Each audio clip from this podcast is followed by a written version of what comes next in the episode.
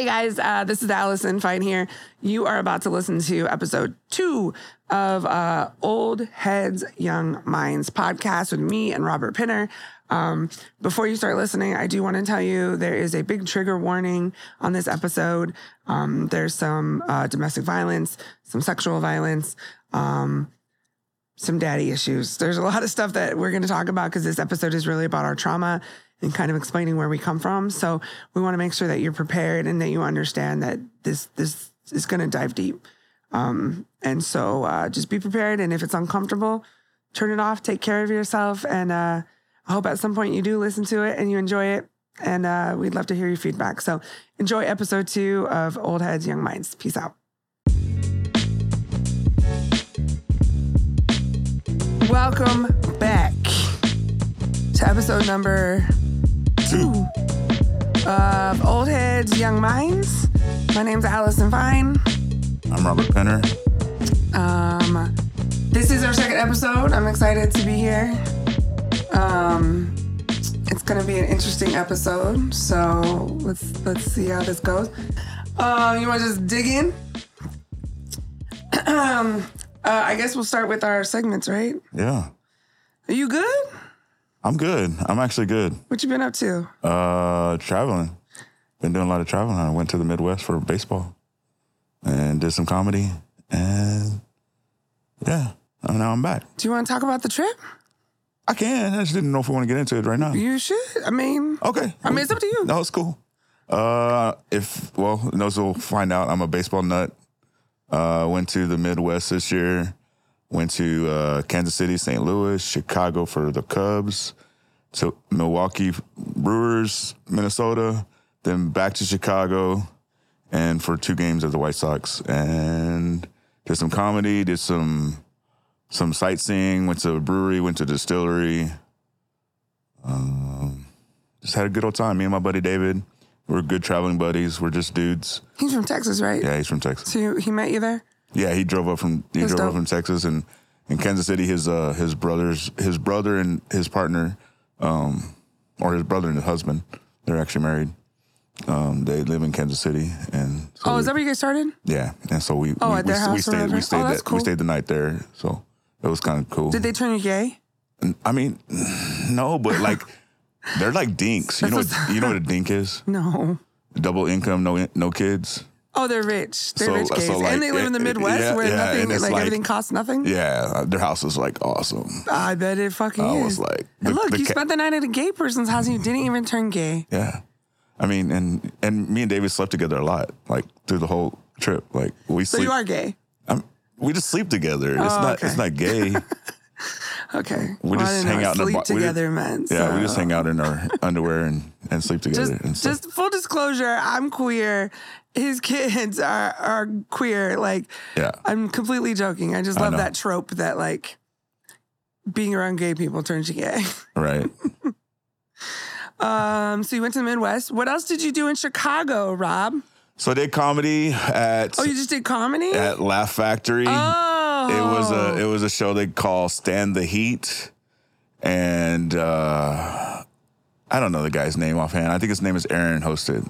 I, I don't remember names. So tell us about the show. So so the way they do the, the show is on this particular one. They said they've done a different, slightly different. Sometimes they told me uh, they had a serrano pepper, a jalapeno pepper, and a habanero pepper. Ha- habanero pepper. I don't like peppers, so yeah. What does that mean? Are they all are they all hot? Uh, the habanero is the hottest one. Okay, and so and then so e- each comic comes up, they draw a, a slip, and get, you get whatever pepper.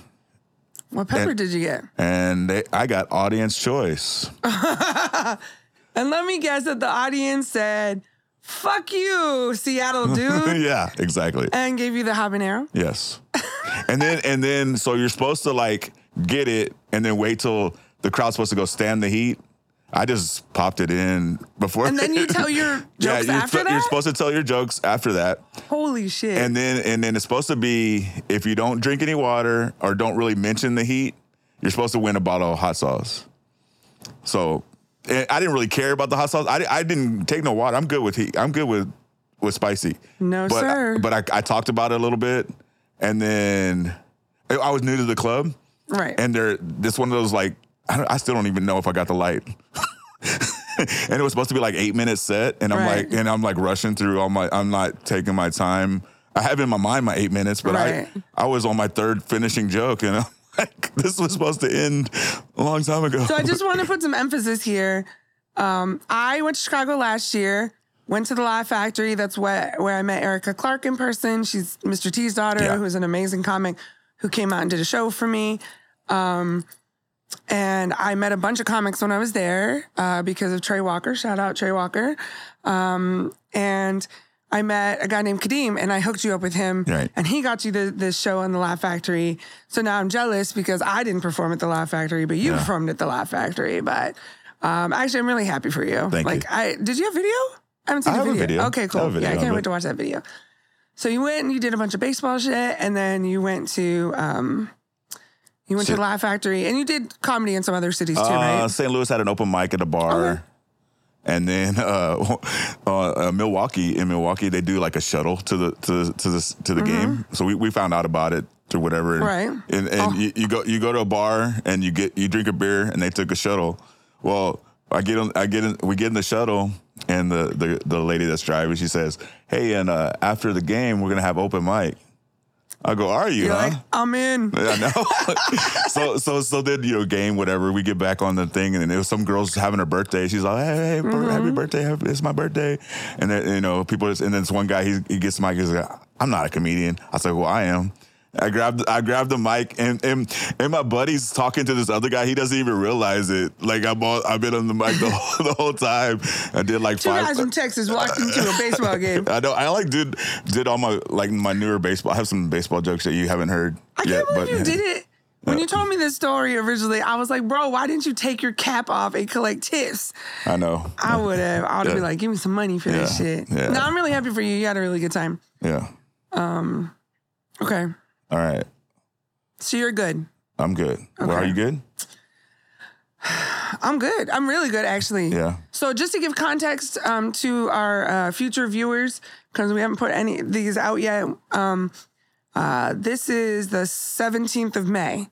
Um, and we taped like the fifth or sixth of May before, I think, or the third. Yeah, I don't know. Something like that. Um, and uh, not this past weekend, but the weekend before, Um, I had reached out to Nate Jackson of Nate Jackson Super Funny Comedy Club, and I had said, "Hey, um, I know a c- comedian named Shang Forbes is coming, and if you don't know who Shang is, I'm I'm forty-four, and Shang started when I was like thirteen, fourteen, and he was mm-hmm. a he came up with Bernie Mac and Sinbad and Dio Hughley, and you know Shang's been in my like comedy realm my whole life.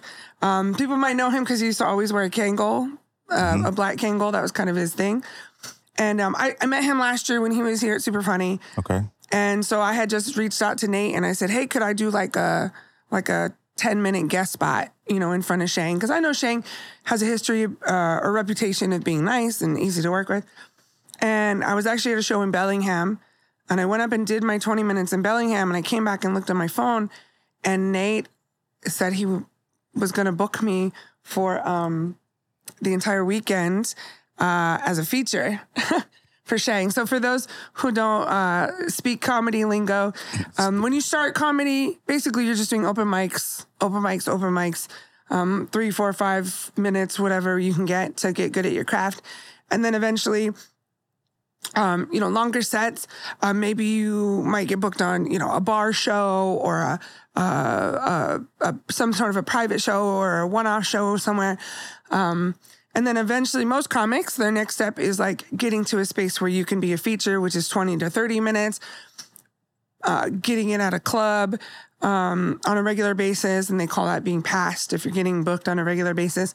Um, uh, and so like I'm passed at Laughs, you know, but, um, at Nate's, I consider that my home club because that's where I started. Um, and so, uh, your first weekend as a feature is a huge weekend for a comic. And some comics, they don't get that opportunity for three or four years. Some people do it within six months. I mean, it's, you know, it's based on what the club, the club thinks you're, you know, where, what level your club owner thinks you are, or the booker right. thinks you are. And so for Nate to take a chance on me and give me the whole weekend. So I did five shows, twenty minutes each show. Um, How'd you do?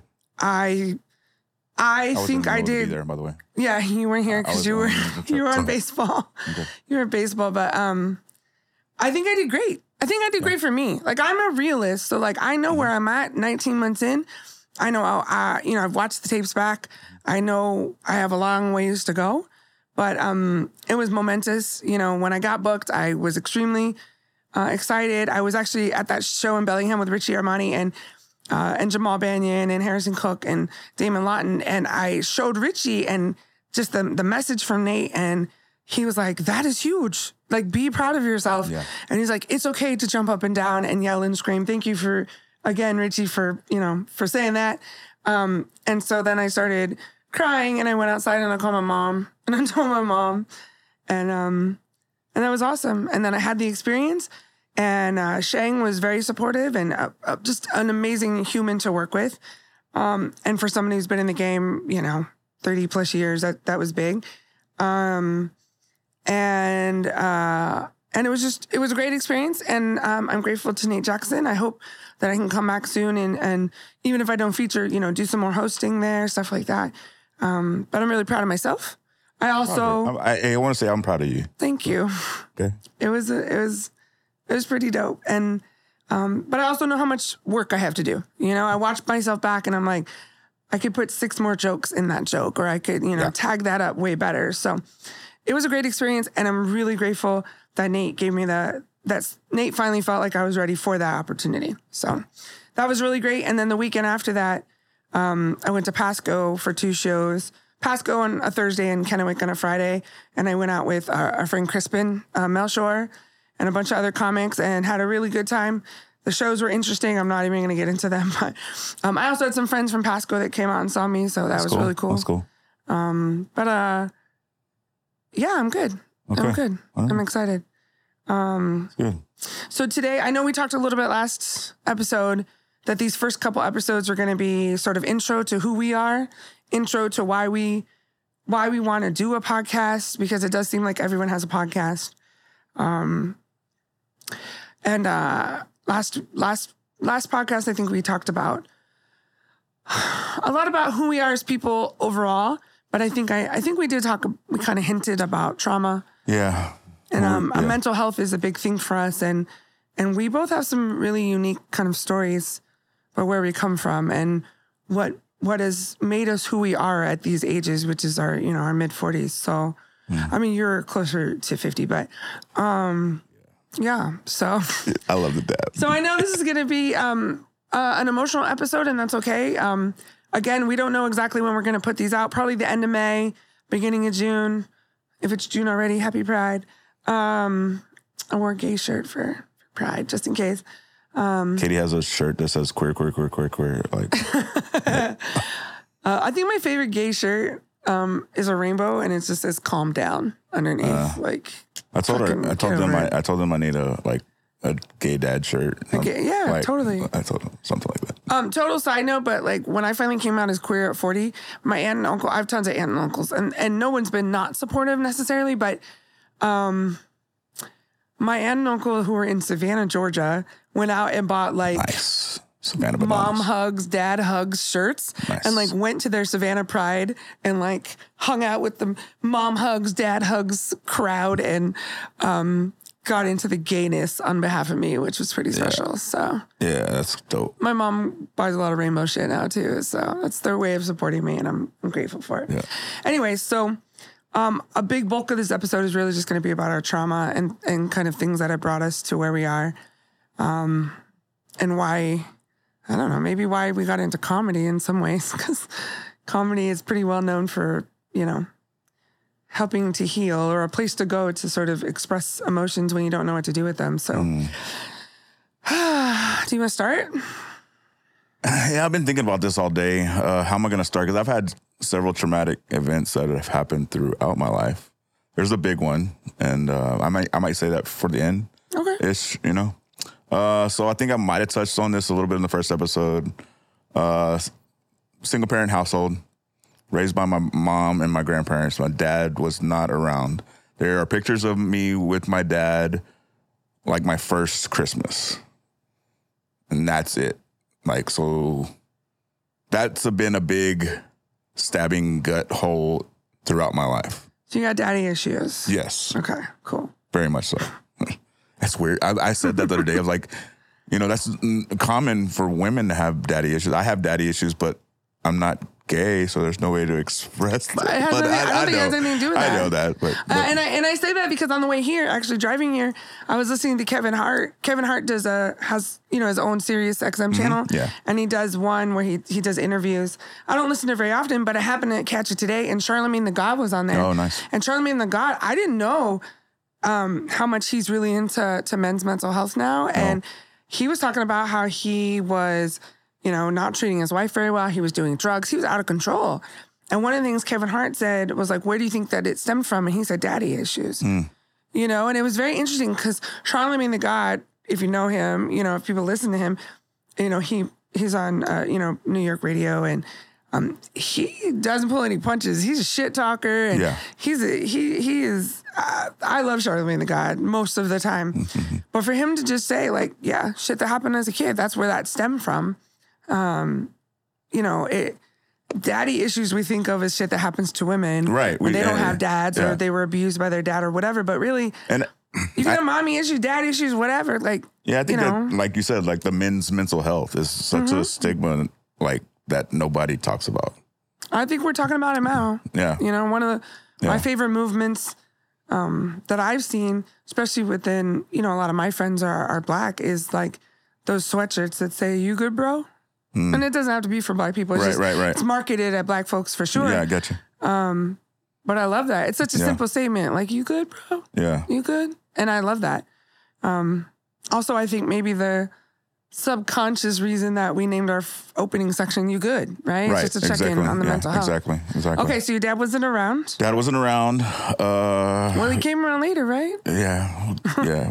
We'll get... Uh, so, grew up in the eighties. Um... I was a bit of a nerd growing up most of the time. Um, then later in like intermediate high school, I started hanging out with some dudes and uh, gotten kind of the thuggish life, you know, just partying. And this is in Houston? This was in Houston, yeah. Okay. Partying, you know, at a young age. Uh, end up getting my girlfriend at the time pregnant straight out of high school. Uh... And uh, therefore had my son. We got married. We ended up getting married. It's just a formality. How old were you? I was nineteen years old when when my son Trey was born. Okay.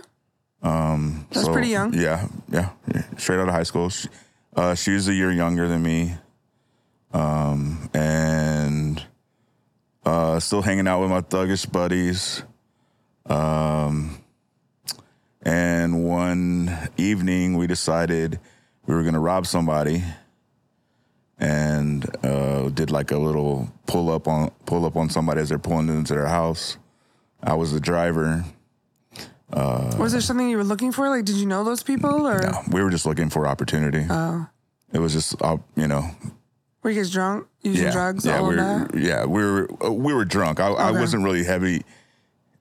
I was at that moment. I wasn't heavy into anything else but drinking. Mm. Um, we were, and I was in. Yeah, I was in the, my my little truck, and I was driving. Two guys were in the back of the truck, and my other buddy was in the passenger side. And one guy pulls out. He pulls up, and he asked for the money. And the guy was being reluctant, and he shot him. And that was that. And that happened in December. When my son was not even a year old. Did the guy die? No. And the only reason I know this is because later on. So ended up being not really on the run. I thought we got away with it. You know, we went back to we went back to the crib. We didn't get no money. In fact, we had no money. So like, it was, this is over. Yeah, you know, we didn't get no money. Gotta go. Yeah. So we were we went back to the crib and whatever. That was in December. But everybody knew about it, including my, so y'all were including my baby mama. Not professional criminals, right? Right? Hell no, hell no. I was not okay. a professional so criminal. What happened? And then fast forward to maybe like March or April, um, I get I was partying. Oh, this is like four months later. Yeah, yeah. And like, I think me and my, me and her had split mm-hmm. for a little bit or whatever. Cause I remember coming home and not, her, her not being around. And, and I was at my grandparents' house and the early morning, wake up to, wake up to knock on the door from two, two detectives. And, and they, uh, that, that probably didn't end well. Nah, nah. They took me down and for all the questioning and... Did they already know? Yeah, they knew. But they put you in a box, you know, put you in a box and put you in a corner until like, you basically snitch on yourself. I watch yeah. a lot of First forty-eight. Yeah. See, I was, this was pre-First forty-eight. Right.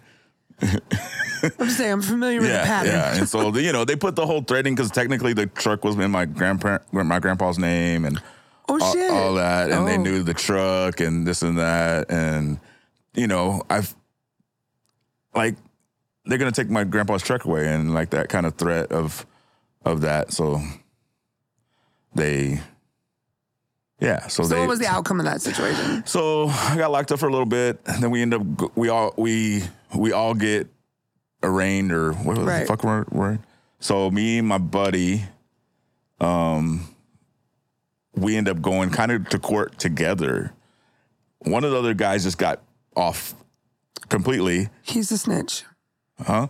He was the snitch. No, I was the snitch. I ended up being the snitch. Oh, because your grandpa's truck? Yeah, because like but you I- you said they already knew. They knew, but I was the one that they got like- First? Yeah, and so like I was like- And yeah. they pulled out your heartstrings. Yeah. That's gotta suck.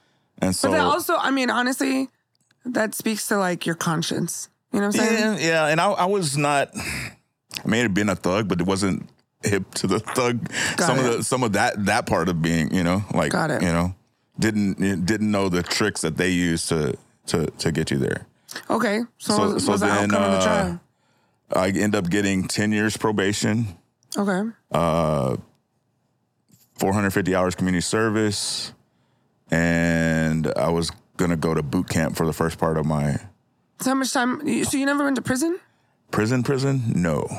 Oh, so you're just like in the county or something? So so I was going to school at the time. So they let me make it. So say like the charges happened in May. They let me, they said, oh, you're going to school. It's supposed to finish in September. What we're going to do for you, go finish school and then and then turn yourself in. You're still going to be on probation, but you're going to have to turn yourself in to county. And then your and then your uh, your time at boot camp is going to start. Right. So during that time, I was split up with old girl. Right. And I said something stupid on the phone. Like I'm you don't, gonna, have, to, you yeah, don't have to get you know, into it. Like you know what I'm saying? Like a, it was a threat, and and, okay. and and it was taken that way. So then, then I was going to school at the time, and I and I, I got got home. And you weren't uh, even twenty-one, right? No. Okay. No, I wasn't twenty-one. You were a kid. Yeah. Okay. Um, and, and they they uh they had come by the house, the detectives or whatever, or constable or whatever the fuck, mm-hmm. left a number. I was like, what's this about? I called him up and said, you home? Yeah. About thirty minutes later, six cop cars pulled up to the house. Because you threatened her? Yeah. Oh. And so they, they they so then they basically took me to jail and started my started my time from there and, you know, started there. Wow. And I was supposed to be uh so then they did, gave me another charge, right? Mm-hmm. So so then the the char- the that was like, okay, we're going to give you fifteen days just and and just for and reduce it down to minor or whatever. Anyways, they they end up releasing me by accident because I was supposed to just do the fifteen days and then stay in there right for, to to wait to wait for boot camp. Let you know, I, I get out for a weekend and I'm like, nah, I can't do this. Make that phone call on Monday. Monday, I'm like I was, oh yeah. So then relock me up, go back to county. I have some stories of county, but that's kind of traumatic. But like. I mean, we're talking about trauma. I mean, just dealing with, I wasn't, that's because I was aggravated robbery. So I was in the aggravated tank. And I may be come across as a thug, but I was a little, right. I was a little skinny right. kid right. back then. And I was white. So that wasn't really your people. Mm-mm. You know, I got hemmed up a couple times in there. That was tough. Yeah. And then, so meanwhile, my my foul partner was was in in jail at the same time, and then we uh, in county. Uh, you know, I, I was a little promiscuous, and so they they offer you to do an AIDS test at the time, and so I said, all right, cool, yeah. So then you go down to the clinic, and uh, I go down to the clinic, and uh, and I'm sitting there and waiting, and there's a guy sitting next to me, and he looks over and sees my wristband, and sees his name Pinner. Turns out it was the guy we shot. He was in the clinic? Yeah. Holy shit. Yeah, he was. We were. I was sitting next to him. Oh my god. Yeah, and so like, so that's why I say he survived, and that's the reason I know. Holy shit. Because we were. Wait, si- so he was locked up too? He was. Yeah, and it, like he briefly told me like like a uh, what's it called? Uh, he was probably on probation, motiv- okay. motivation, M V P, whatever, motivate, modal. What the fuck? I don't know. M word to to to revoke, you know, probation or whatever. Motion to revoke. There it is. Oh, so he so he so, wasn't yeah. the greatest dude either. Yeah, yeah, yeah, yeah. yeah. Okay. It just happenstance, right. right? Did did y'all fight? Nah. Oh. Somehow we didn't fight. Wow. Yeah, I know. You're lucky. Yeah, I got lucky. They they they split us before anything happened. I was thinking you like robbed some like nice old man. And, okay. Yeah. All right, that's not what I. Yeah. Okay, go ahead. And so, uh, that I just want yeah say that because while I was in in the county waiting for boot camp. And then, so I was supposed to wait longer, and my buddy had been in the in, in there the whole time since May. Mm-hmm. Well, we ended up getting the the thing where you go from county to, to boot camp at the same time, and so we were end up being in the same platoon. Okay. Because it was like it was a marine, it's a marine boot camp. Okay. Marine style boot camp. Um, and we, that was kind of a no no. We weren't supposed to be. Right, because you're homies. Yeah. Right. Right. Um, and they didn't really know. They didn't really ask. Whatever. It is what it is. Boot camp was a motherfucker, man. I can imagine. Like, and... Do you think it was for the good?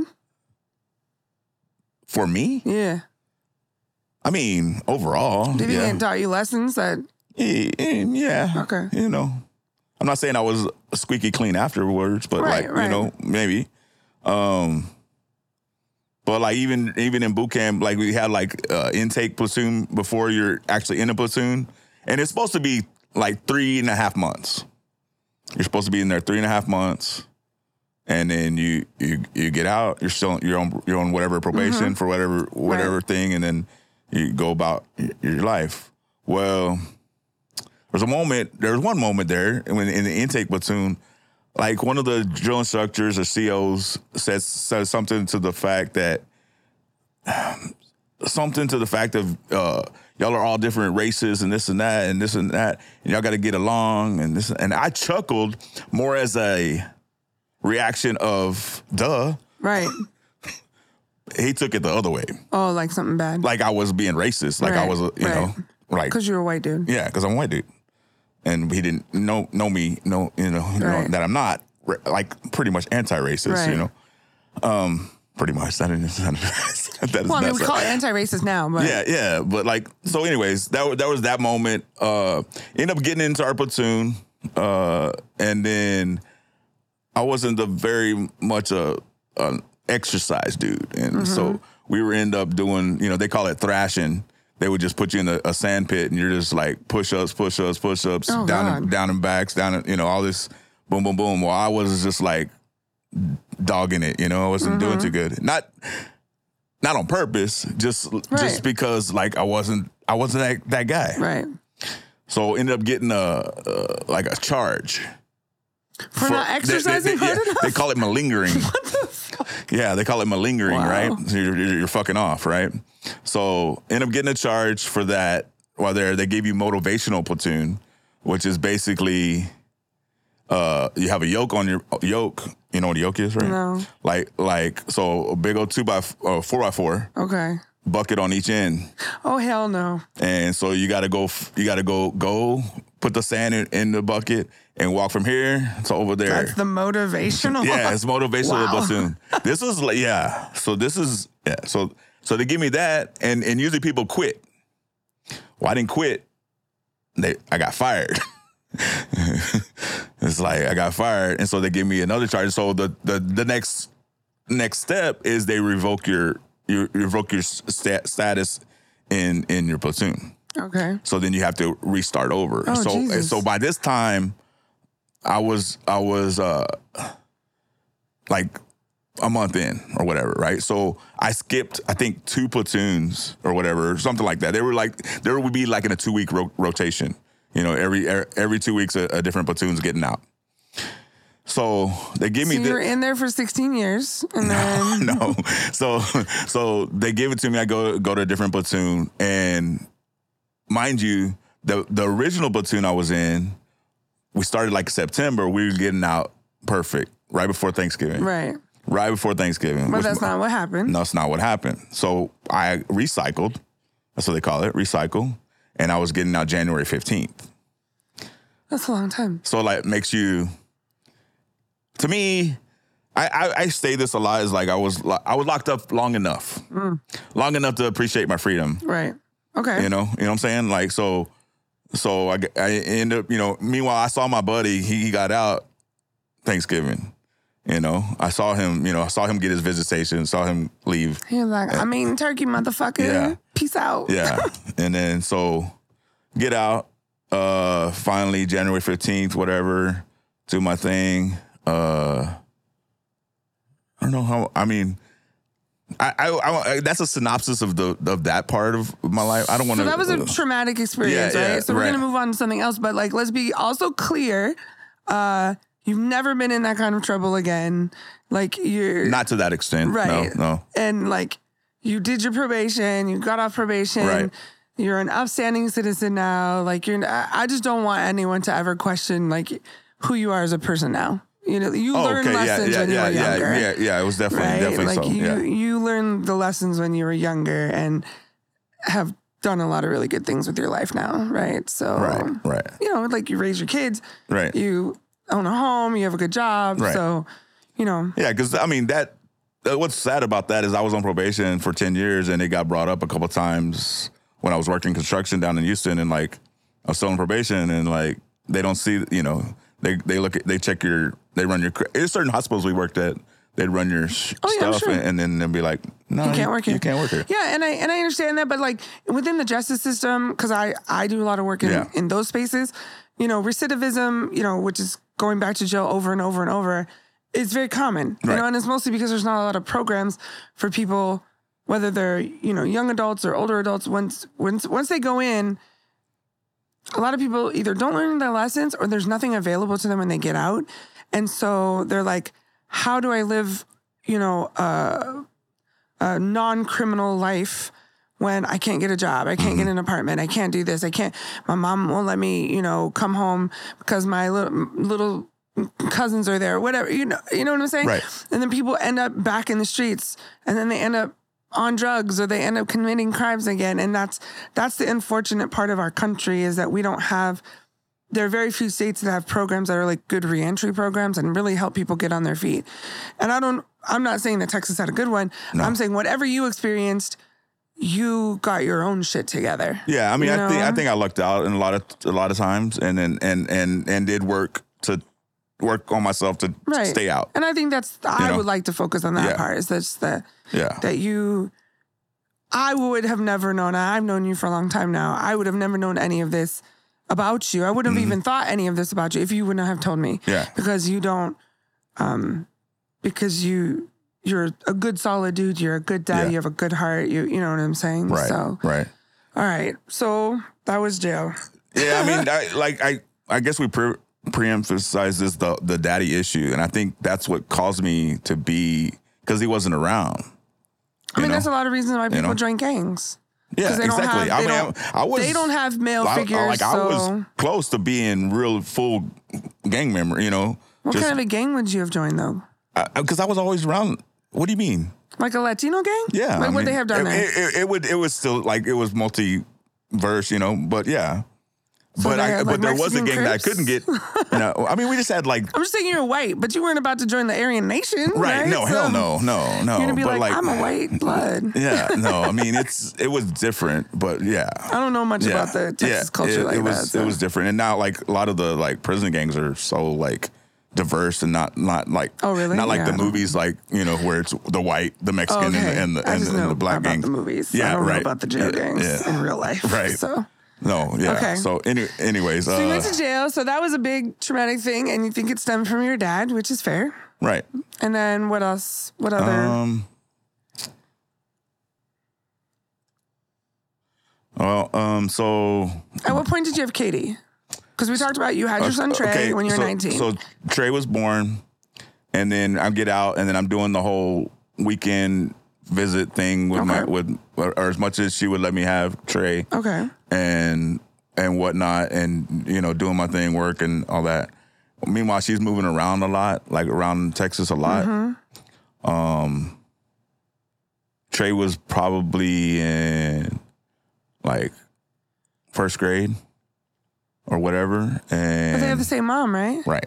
So you were not just visiting Trey. So, so when when he was about in first grade, I think it, it was like his fifth, it, maybe his five year old party when he, you know, birthday party.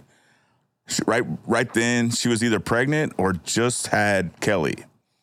Okay, from her from another. Oh date, right, she okay? has a kid in between you yeah, two kids, well, right? A, but actually, she had one even between there, but who was put up for adoption. Oh, wow. And and and kept in the family. So she was doing a lot. Yeah. Okay. You know? And so she had Kelly. We decided to try to make this work between me and her. Got it. And then got pregnant with Katie. Okay. Katie's right. your child. Yeah. Right. Katie's my child. And, but like a, a year, like, and around that time is when I started doing what I do for work. Mm-hmm. Uh, now I started going to apprenticeship school. Good. Right. Uh, Those and, are good and, decisions. Right. And so during that moment, um, uh, you know, we're making it work as a family. Uh, income tax come around, and like I think we were we were burning both candles at the wind. Like she would work overnight, and I'd work during the day, and it would just pass off the kids. And, and you were just helping raise Kelly. Yeah, so you guys yeah. had three kids. You were yeah. working opposite shifts. Two under two, you yeah, know. Yeah, yeah, that's a lot. You know, and, and um, we, uh, I, I one day, you know, we just got income taxes. And she she said, hey, I'm going to go look for a house, uh, you know, to rent so we can get out. I was staying in my grandma's house at the at the time. Okay. And um, so I said, all right, cool. I, you know, I don't care, whatever. Find mm-hmm. a place. Let me know where you're at. I come home, empty house. Welp. Welp. She's the O G welper before I even like before before I even know that was a thing. We talked about that last yeah. episode too. Welp is part of part of his comedy routine, and it's yeah. just that idea that yeah. when someone just bounces. Yeah. um so yeah, come home to an empty house. That's tough. Yeah, that was that was a rough one. Where were your children? They with moved, her. With her. Oh, they, shit. They, she had just moved and just like left the Houston area to like I believe the Valley. At the moment, uh, you know, like Corpus or something like that. Okay. Um. Uh. Then like bounced around. She bounced around a lot, and I and I did too. And then at, at one point, uh, Trey came to live with me. Uh, I want to say two thousand seven, two thousand three, something like that. I don't know. I don't remember dates. Okay. But he was living with me. Back and forth living with me, but then eventually living with me uh, like junior high. Okay. When he's in junior high. So this is where we're going to get the heaviest and the traumatic. Um, so Trey was going to school. He wasn't the greatest uh, student, was acting out, and he ended up getting kicked out of, of school. How old was he? Uh, uh, sixth grade. Okay. So he's like twelve? No. thirteen. So thirteen. Maybe seventh, okay. seventh grade. Seventh grade. Okay. Got kicked out of school, and I was going to the church at the time, and his buddy... Uh, Trey's friend? Trey's friend. Okay. Trey's friend's uh, family did, like, homeschooling. Okay. So that was, like, going to be the alternative to, okay. to, to get him to school. Right. Um, I'm working construction, uh, so I had to, like, get him up early, go over there, drop him off. And then and then go do what I got to do mm-hmm. in my car. On the morning of, uh, I knew the night before, uh, remind myself I need gas in the morning. Mm-hmm. And me and a teenage boy being... So it's just uh, you and him at this point. Just, okay. just me and him living in an apartment. And he being ornery in the morning, just being like... A teenager. Teenager. They're uh, fun. And we got in a little... They're, they're not fun. Yeah, we got in a little fight or whatever. You know, just like normal normal fight, you know? Right. You know, hurry the hell up, you know, kind of stuff, right? And get in the car, forgot I needed gas, got on the freeway, ran out of gas. Oh, shit. Uh, exited the exit. We're supposed to exit, and there's a gas station at the corner. But it's... Three quarters of a mile. Okay. Uh, it's five thirty in the morning, dark. Uh, and there was it was kind of like a, a service road, and it, it had like a, hi, a hill bump. Mm-hmm.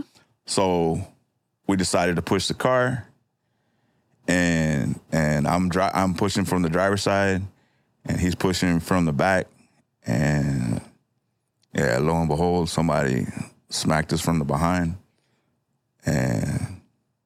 Killed him instantly, and like I knew from the from the moment that happened, when I'm laying in the in the concrete, that, that that he was no longer with us.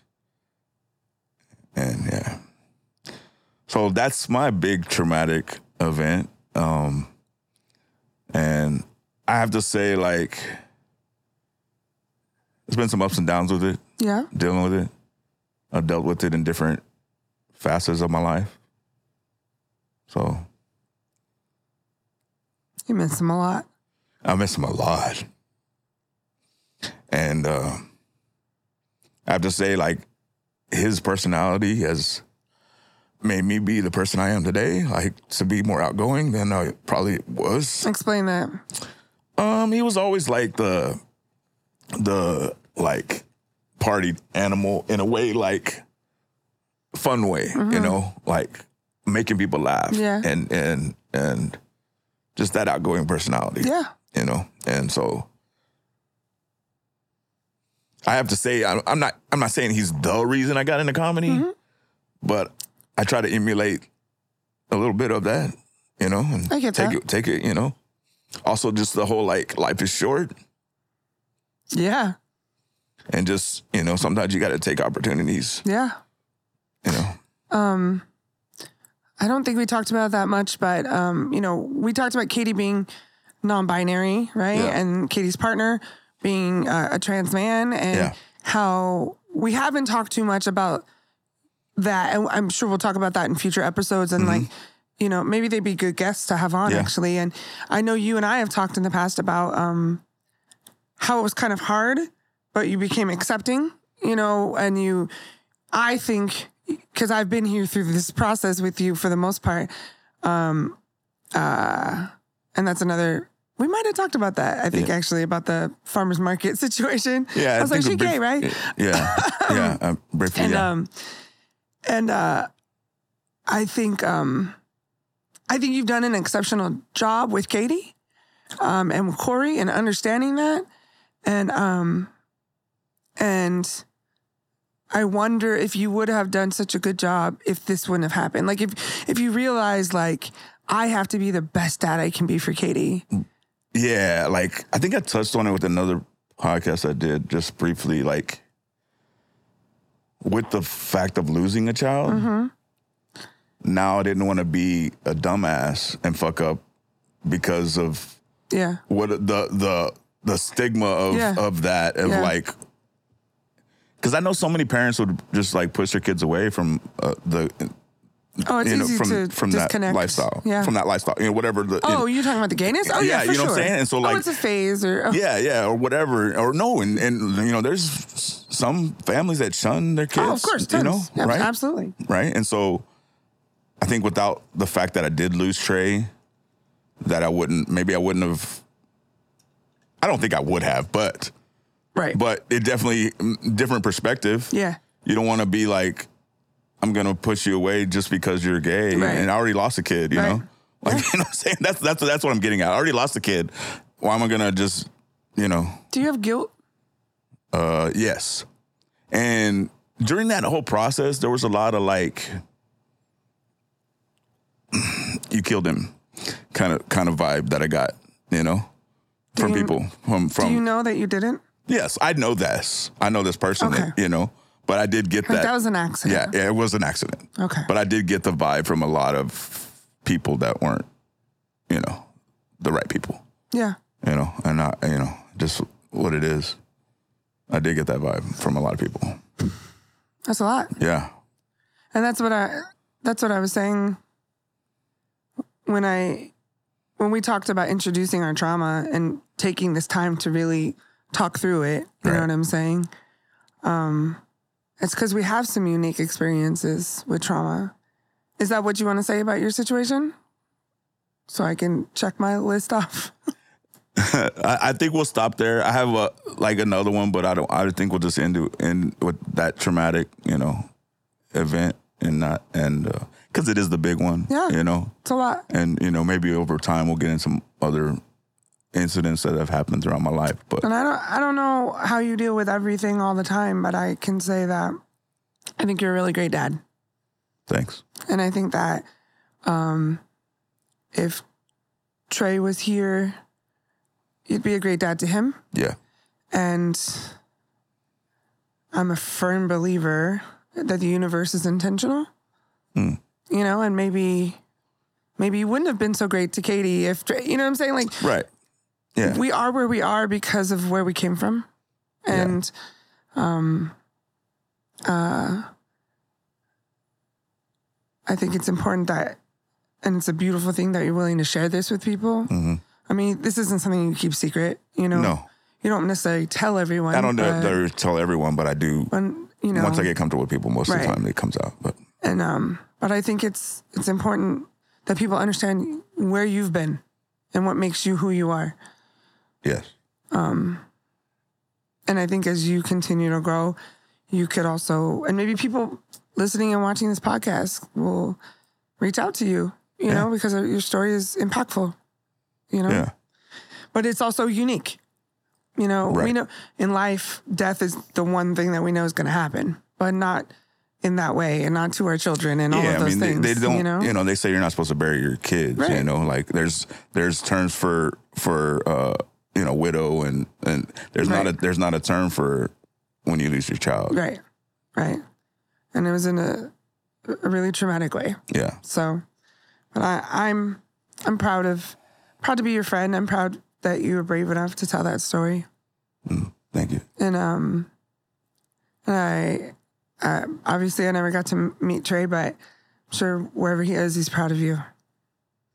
And Katie is Katie and Corey are very lucky to have you. Yeah. So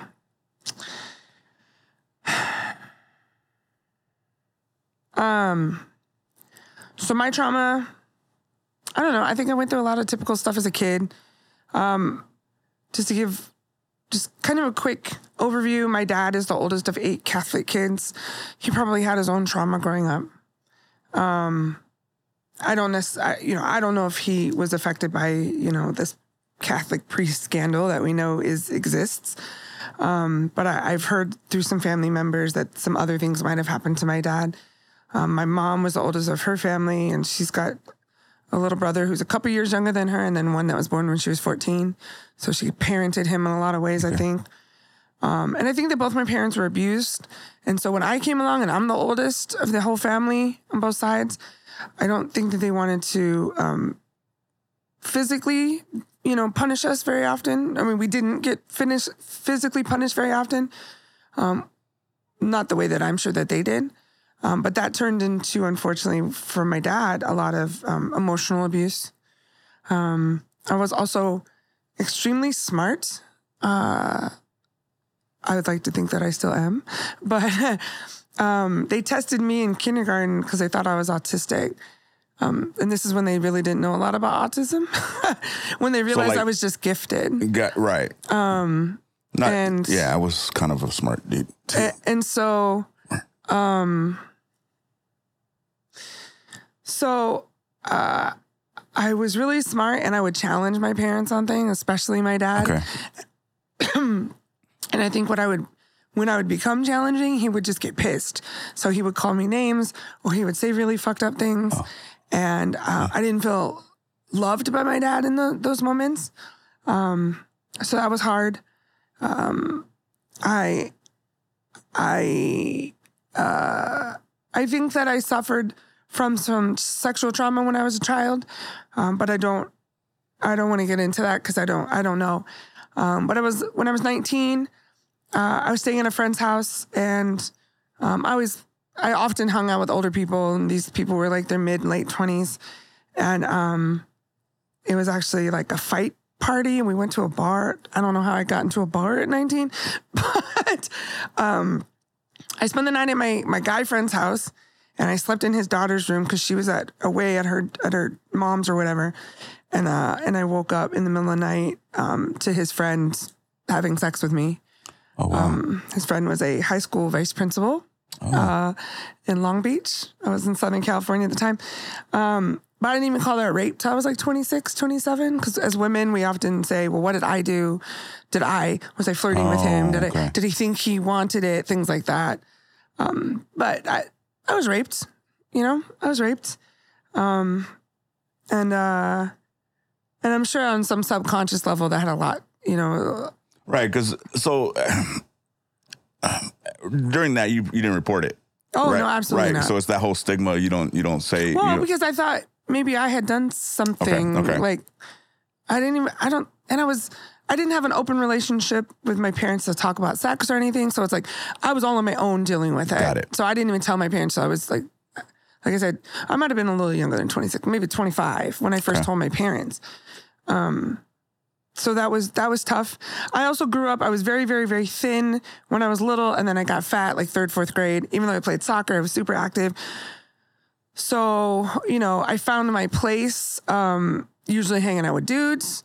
Um, but not like, not like the one that fucked everybody. I was like the homegirl, gotcha. um, uh, which probably presented some bad habits, uh, or manifested some bad habits. Uh, I learned some pretty bad things. And I, most of my friends were, you know, affiliated, you know, gang affiliated. Mm-hmm. And I lived in Southern California at the time. So they were the Bloods or they were Crips. My, my best girlfriend was a, you know, Pomona Piru, like, yeah. But I was also in school. I was in honors classes. I was in the band. So I lived on both sides of the tracks. Um, but I had some experiences that were pretty traumatic. I also, um, I put myself in situations that were unsafe. Um, and we could get into like the psychology of that, but it doesn't matter. I just went through a lot of little things. And then at home, um, I didn't have a very close relationship with my mom. I love my dad. Um, but everybody always chose my brother. I called him the golden mm. boy. I still call him the golden boy, but he's older or um, younger? No, he's younger. I'm the yeah, oldest. You're the oldest. But right. um, okay. uh, he could just do no wrong. You know, me and my brother are fighting downstairs, just and two, he just two of you. Yeah, it's okay, just us. So, okay. Um, I have another uh, woman that I call my sister. She actually lives near Dallas now, but um, she was my foster sister. Okay, um, she was a friend, and then she became my foster sister. Gotcha. Um, she was my enemy between those two things, uh-huh. but that's a whole uh-huh. other story. Uh-huh. Um. So like m- my brother and I would be fighting. He would yell my name and my dad would be like, what, what are you doing? And like yell at me. I'm, it didn't matter who was doing what. It was always my fault. Right. And then again, I would get smart with my dad, um, like be smart and mouthed with him, or I would just out logic him and he would get pissed. And so he would be really abusive. It was actually when I was eighteen, I was, I think I was getting ready to move out, or maybe I'd already moved out. And I remember my dad just berating me about something. And I'm just in the corner of my parents' bedroom, like in the fetal position. And my mom never really defended me. She always kind of made excuses for my dad. And I remember my mom finally looking at my dad and saying, if you don't love her, just tell her. What? Yeah. And the weird thing is, I never thought my dad didn't love me. I thought he didn't know how to love me properly. You know, I don't think my mom thought that either. I think that was her way of defending me. And they both came from trauma, right? So nobody knew what the fuck they were doing is what I'm saying. So I know sometimes we can be really sensitive and, you know, positive parenting and all this shit that people do now and we kind of make fun of because we're older. But um, I, I I can appreciate how parents try and be better parents these days, because my parents didn't know how to be and we didn't talk about these things. So they just did the best they could. But it definitely caused a lot of stuff for me. Um, so I put myself in bad situations. I made bad choices. Some pretty fucked up things happened to me. Um, I moved back to the Bay Area when I was eighteen And in those couple of years, I met a guy who was very popular and very cute and was the star of the basketball, you know, league. And um, then he was he was my boyfriend. And um, I'm not going to name his name, but um, all right. They wouldn't call me. Let's say his name was Joe. It wasn't, but let's say his name was Joe. They wouldn't call me Allison. They called me Joe's girl. Mm. And I was just like, oh, that's me. um, but he was uh, cheating on me it's and abusing me. It's kind of a jab, me. Though, isn't it? Like, you, no. You know, you liked it like that? Fuck yeah. Because I was, like, he was that dude. Like, I'm Got not, it. Okay. okay. I, I'm not, I don't I, even, I guess I could see it from both perspectives. It's like not being called by your name. And being called Oh, no, Joe's. It's because I was that popular okay. because I was his girl. You okay. know what I'm saying? I, I, okay, let me stop you. Go, put so it, it was like, I'm not Vanessa, I'm Kobe's wife. You know right. what I'm saying? And that was a, an elevation for me because remember, I'm a fat girl.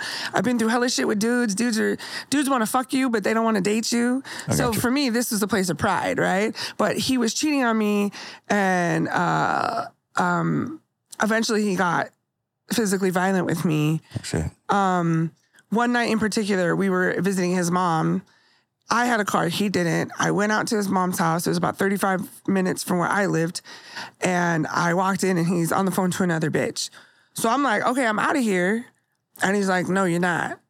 And he was like, we're going to spend the night and you're going to take me back to where we lived in San Jose. He didn't live with me, but, you know, whatever. Because I was his ride, too. And I was like, no, I'm leaving. And he pinned my arm so far behind my back that I thought he was going to pull my shoulder, like my arm out of my shoulder socket. And his mom lived in the house and his mom heard um, me and she came out and he said, go the fuck in the room. And she did. And she left me there. And um, I was so scared. I ended up calling my friends who lived nearby and I couldn't tell them what was going on because he stood behind me and listened.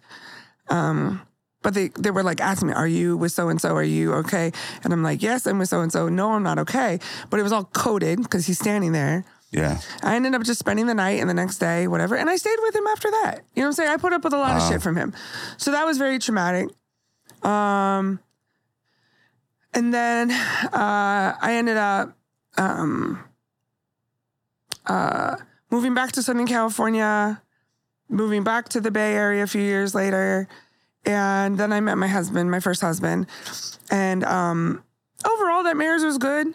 Um, there wasn't a lot of trauma there necessarily. It wasn't, there, there was a lot of good things. He loved me for who I was. He loved me in the way I looked. He loved my person. He understood me because I'm a complicated person. I have a, I have a complicated personality and I know that. Okay. Um, he was a good dude, you know, and we got married. We moved to Southern California to be closer to my parents, my family.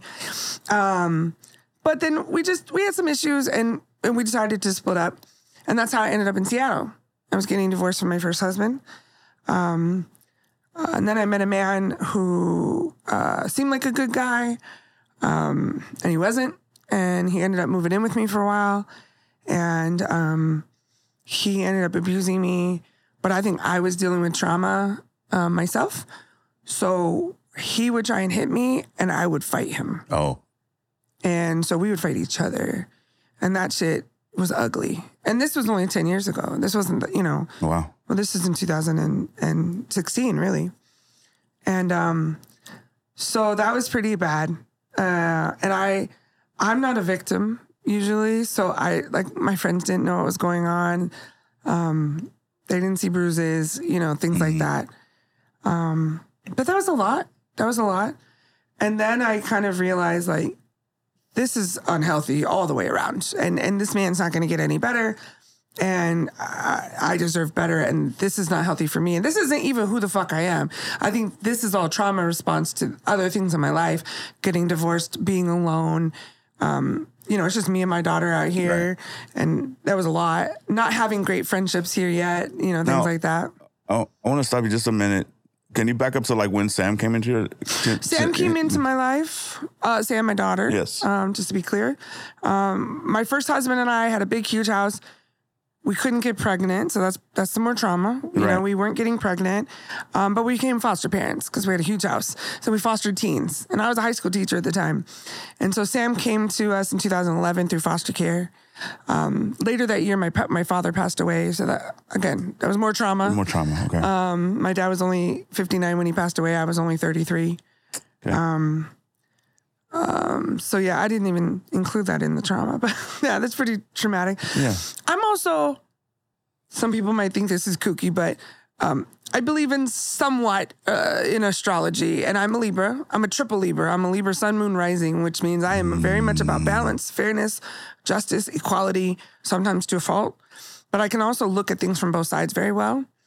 And um, just to say what I need to say about my dad, um, my dad was in the hospital because he was sick from something that we thought he would recover from. And then he had a massive heart attack and died.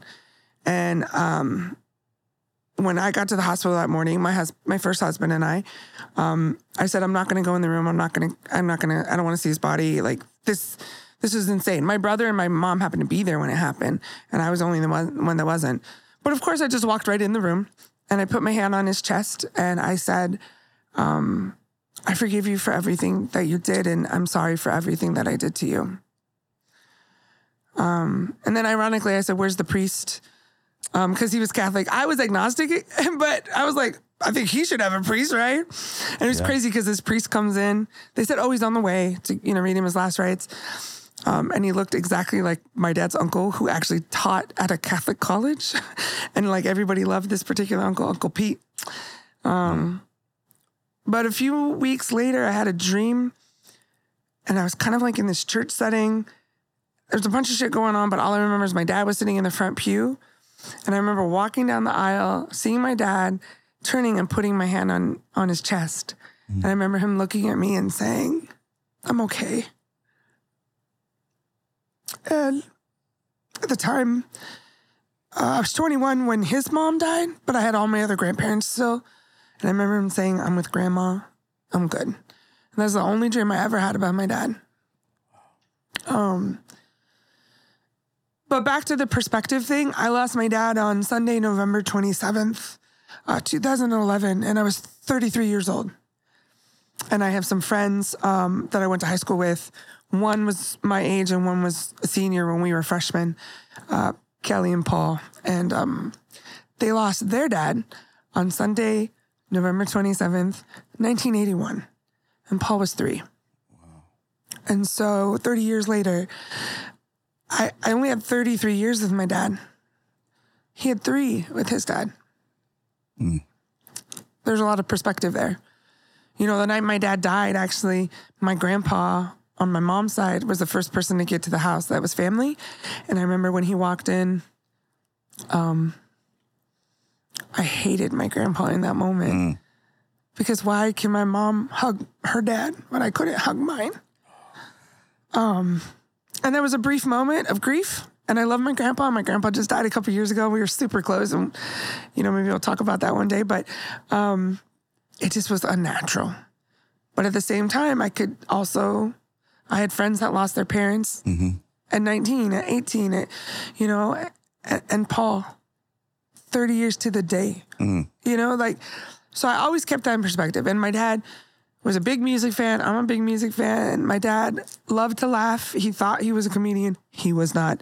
Um, but, uh, yeah. So that was trauma. I guess I skipped over that. So thank you for bringing that kind of back. But Sam came to us in two thousand eleven in August. My father passed away in November, uh, Thanksgiving weekend, which makes that a shitty weekend for me. Um, and then in two thousand thirteen, that's when I moved up here. I had... the abusive relationship. Um, and then I kicked that guy out on Halloween, two thousand sixteen. That was his birthday. Um, mm. Not intentional. It was just, you need to get the fuck out of my house. Just the timing. Mm. Because my daughter was being exposed to it and it just was unhealthy. And then in January of two thousand seventeen, uh, I was online. You know, I was talking to different people and I was on the phone with this one guy who's from New York. He's very handsome. He's very charming. And I was like, oh, what are you doing tomorrow? It was my day off. I had a every other Thursday off. And he's like, I'm going to go file a parenting plan. I got a six-month-old, which I knew about, um, but she's not letting me see my son. So I went to a nonprofit and I got this parenting plan. I need to finish it. And I'm like, oh, I'm a social worker. You know, I can help you. And he's like, no, I got it. And he called me back later and he's like, actually, yeah, will you come help me? Just make sure I did it right. So I drove to Seattle that next day and I met this man um, and... Um, I helped him finish the parenting plan. We went and filed it at court. I actually drove all the way out from Seattle to Spanaway and served her parents. She was at work, so I mm. served her parents. And um, me and that guy just became inseparable. Like, we just, it was almost like love at first sight, which is just cheesy because I'm yeah. not that kind of girl, but it was, you know, and he was funny and very handsome and extremely smart. And um, we just, we just fell in love. And um, he was from Brooklyn, so he had a little edge about him. And mm. um, and uh, he had just gotten out of culinary school, and he wanted to be a chef. I was doing politics at the time. He was supporting me in politics. I was supporting his dreams. He wanted to eventually open a restaurant. So I was like, let's open a catering company. So we did that. And he worked full-time as a chef as well. Um, but we got married really quickly. Within six months, we were married. I mean, we just were like, this is it, right? Yeah. Like, this is, it just felt right. So we got married. We started going through the court process. Um, it's funny because later on his baby mama said, I thought you were his lawyer the first time I saw you, because it was in wow. court. Yeah. um, and uh, eventually we ended up with a very normal every other weekend, you know, situation with his son. Um, me and the mom did all the pickup and drop off. She was a very, very, very chill woman. And she, she got to know me, and she realized that she could trust me, even if she didn't trust him, which I didn't know all the details there, but whatever. Um, And then he started having some weird behaviors, like he would lock himself in the bathroom. And at first I thought, oh, are you cheating on me, talking to another, you know, talking to a bitch, whatever. Well, because that's what you experienced. Yeah, of course, right? right? Like, I had been cheated on. I had been in bad situations. And then one weekend he didn't come home from work. And, of course, I searched everywhere, um, hospitals, family, like I, mm. whatever. He comes home two days later, and he's still in his, his chef outfit, and he's just reeking of alcohol. And he tells me, like, I went and had some drinks. I got drunk. I passed out in my car. I woke up. I felt bad about it. I drank some more. I have a problem with alcohol.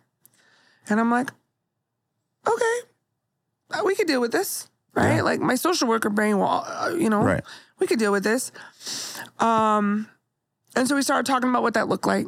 And again, I'm doing politics full time, and I'm working, and we have Samantha. He adopted Samantha so she could have her last name. Like, we adopted her as an adult so she could I, have her last name. I knew this remotely, but yeah. I, I just she could have her last name. So we were Taylors, and and he adopted her so so she could be a Taylor too.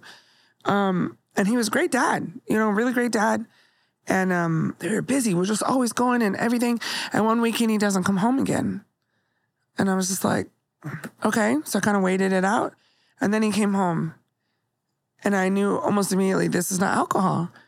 He's like looking under the bed. He's like uh. cl- looking in the, out the windows. He's checking closets. And I'm like, what is wrong with you? And he's making these like insinuations that there's someone in our house, and there's someone that I'm fucking somebody that's under our bed. And I'm like, bro, our bed is two inches off the floor, and I like skinny dudes, but not like that. Like, yeah. and it, it, I'm like, he's having a psychotic break or something. Like, something's going on, or he's on drugs. So a bunch of incidents happened, and finally um, I realized, uh, I finally got him to admit to me that he used meth. And um, that was disturbing, obviously. But I realized um, as time went on and this pattern continued, most of the time things were fine. Sometimes he would disappear, and he would come home, and he'd either have been drinking or he'd been using. I was lying for him to jobs. I was lying for friends when he disappeared and he didn't come to an event or whatever. Um, and I realized he was probably bipolar.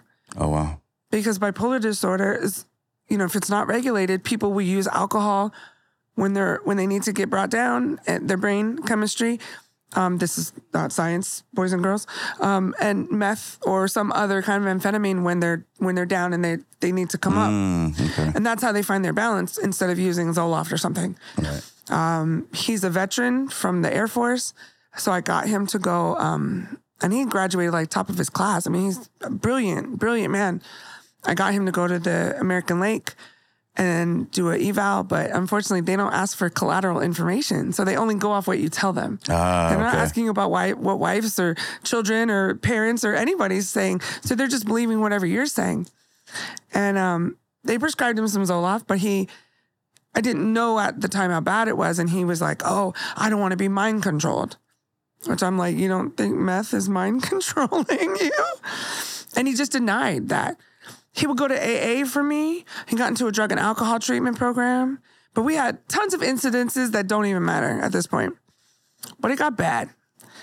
And um, in October two thousand eighteen, I was about to turn uh, forty. October second is my birthday. October seventh is his. So my birthday was a Tuesday. His birthday was that Sunday. He planned this huge surprise party with a couple of my friends. Um, that morning he was home. We had a family G P S. I got you. Um, and uh, it was on. It showed him at home. But he stopped responding. I figured he went to sleep. And I came home to get ready for the party because I found out about the party. Oh, okay, you found it. Um, and he wasn't there, but his phone was.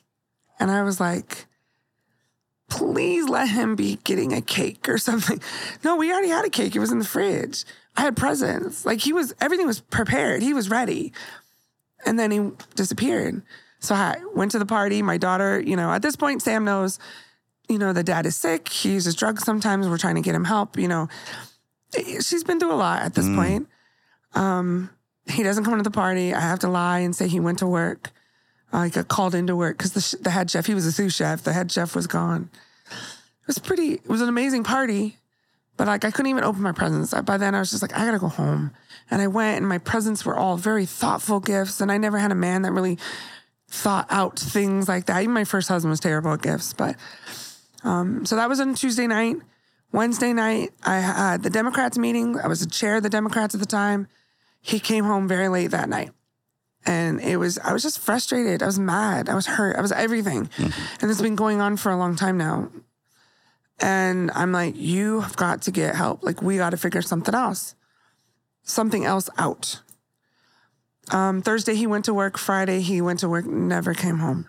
Mm. Relapsing twice in one week is not normal.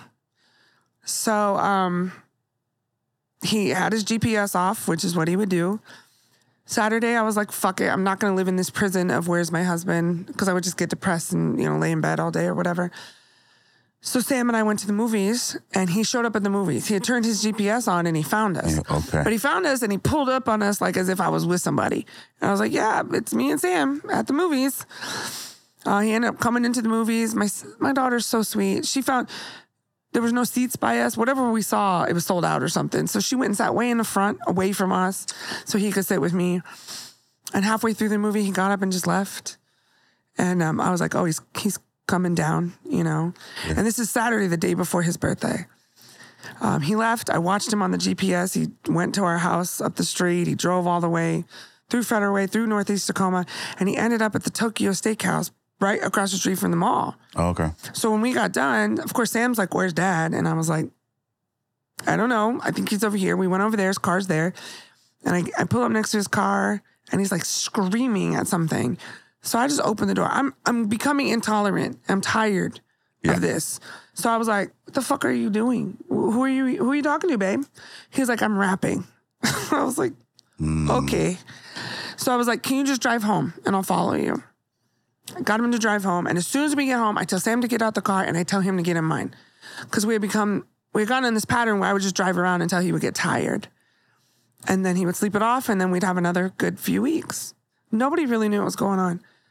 Our parents barely even knew. My mom knew the least. His parents knew some. Um, I had two friends. I was running a campaign at the time for mm. someone who now is former state representative, Jesse Johnson. But he and his wife are... His, he and his wife knew, but um, that was it. So it was very lonely to be in these spaces. Mm-hmm. So I got him in the car that night. We drove around. We ended up in a parking lot of a middle school. And um, we talked for hours. And I recorded it on my phone, but it's mostly audio. Yeah. And we went from, I mean, the conversations with someone who's on meth is crazy, right? Yeah. So we went from, I'm a whore and I'm sleeping with all these people, to... He wants a divorce, and I'm like, fine, I give up. Like, I, to, I'm ready to go to treatment, like inpatient treatment. Like, it, it, so wow. much conversation, yeah. right? Spectrum. And my thing is just like, when is he going to be tired? When are we going home? And so I thought he was tired enough. I said, let's go home. He said, okay. So we went home. He took a shower. He got into bed. He was still acting erratic.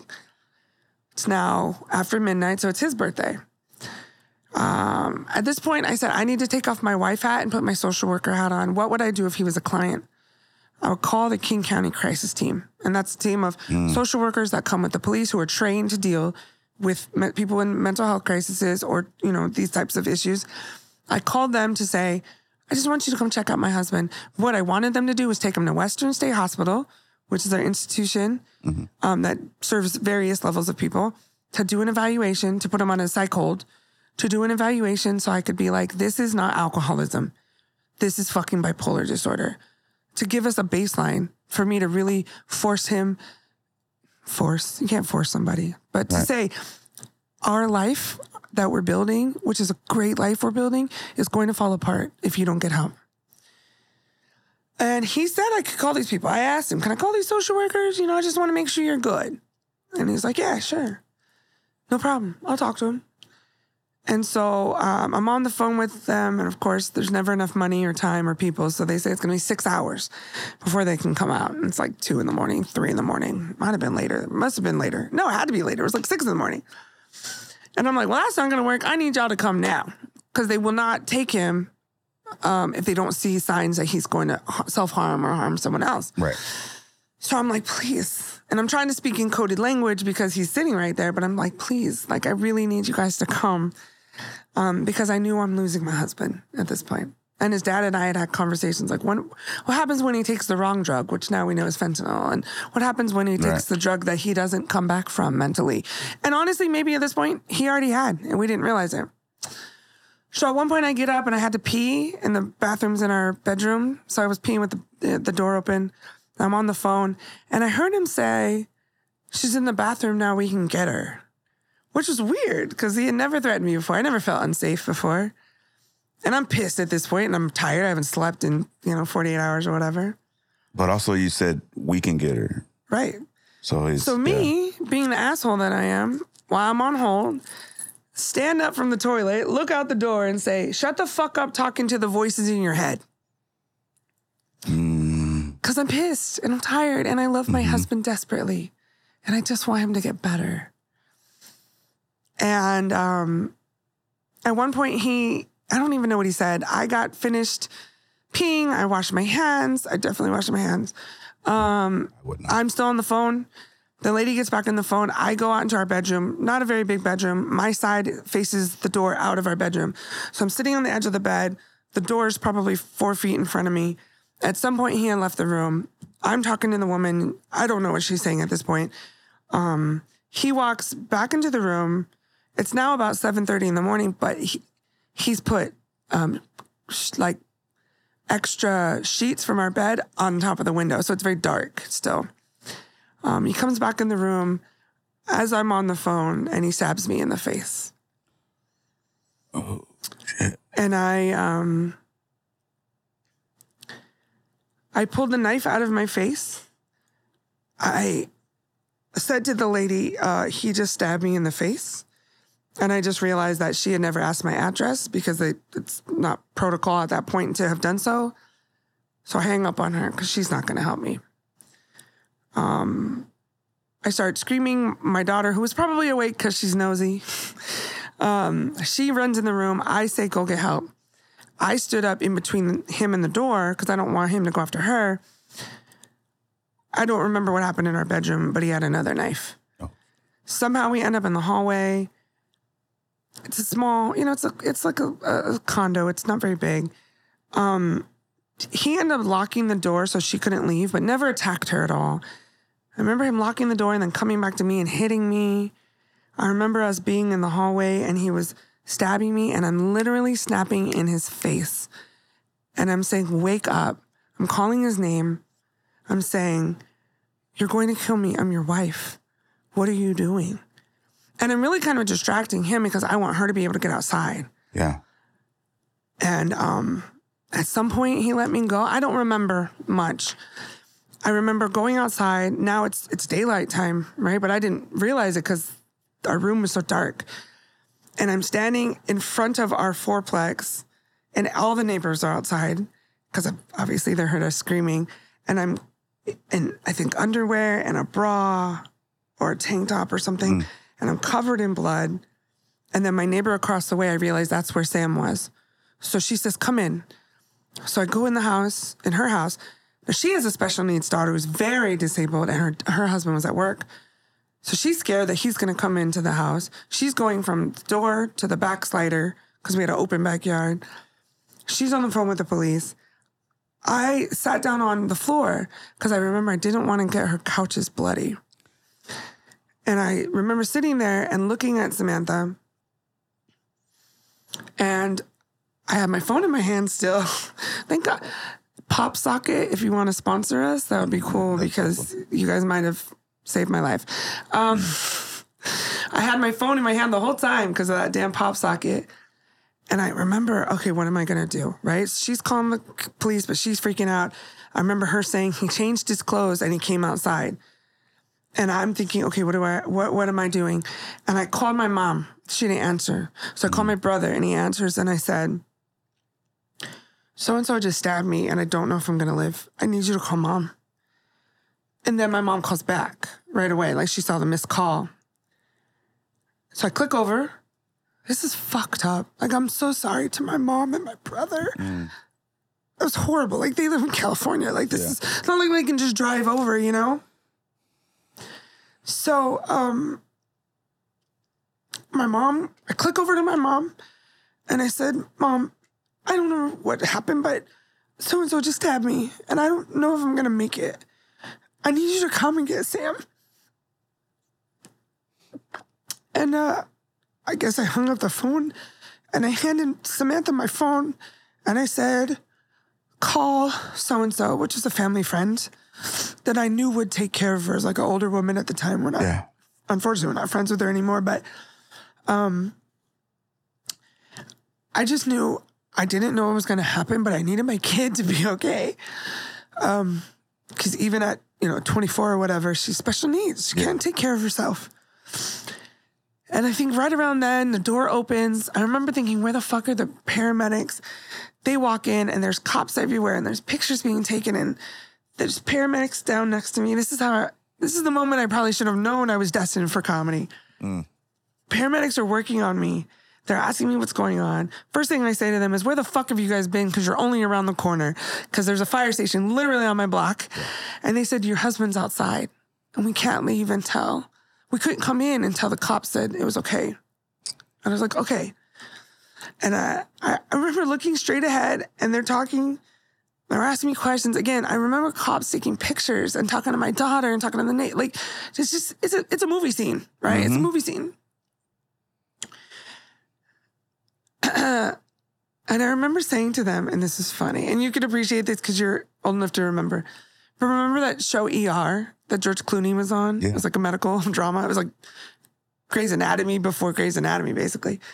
I remember saying to the paramedics, look, I watched a lot of E R when I was growing up, and I know that if I'm talking, it's because my heart is still beating, but I feel like I'm fading, and I think I'm going to pass out, and I know that's not good. So if you want my fat ass to get on that stretcher, we're going to have to go now because I think I can still stand up. And the paramedics both stopped and looked at me and said, uh, Missus Taylor, we'll get you on the stretcher. And like, you can tell they're holding back laughs, right? Because they can't believe I just said that. I'm like, oh, I'm just saying I, I can get up right now if you need right. me to. They're like, we got you. So get me on the stretcher. I'm fading in and out. They get me into the ambulance. Uh, paramedics over here, paramedics over here, paramedics. You know, on all sides of me, also two firemen are in the par- in the ambulance. That's not normal to also bring firemen. I found out later it's because they had to pack my wounds. Not normal. Mm. They had to give me seven uh, units of blood and platelets in the ambulance. Not normal. Um, I remember this guy saying, I'm going to be your, your lead paramedic. I'm going to give you something in the I V, and you're going to go to sleep. And then we're going to intubate you. Okay, cool. What, what, I'm in shock, right? And then I remember waking up in the ambulance, but they don't know that I'm awake because I can't open my eyes or anything. And I remember laying there thinking, well, if I don't die from these stab wounds, I'm definitely going to die from this thing in my throat because it's not a good feeling, the intubation. The intubation. And um, I remember the guy, he was a fireman at the end of where my feet were. And I remember him saying to the other fireman, I think I broke that lady's couch. and... um When he pulled the couch to get the gurney or the stretcher or whatever, he heard it crack. And I remember him recalling that story. Again, they don't know that I'm listening to any right. of this. And then I remember, I think his name was Brandon.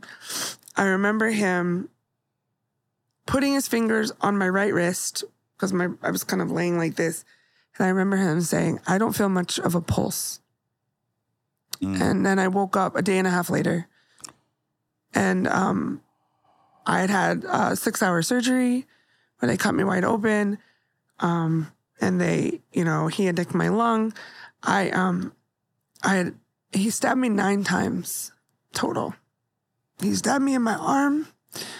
He stabbed me in my face. He stabbed me in my chest. And he stabbed me all over my abdomen and then in my, my breast. Mm. Um, and I spent thirty-five days in Harborview. I'm the one in the I C U. I had to call his parents and tell his parents, like, uh, so has he called you? Because this is what he did. Um, when I woke up, my mom and my brother were standing there. They just drove straight for eighteen hours.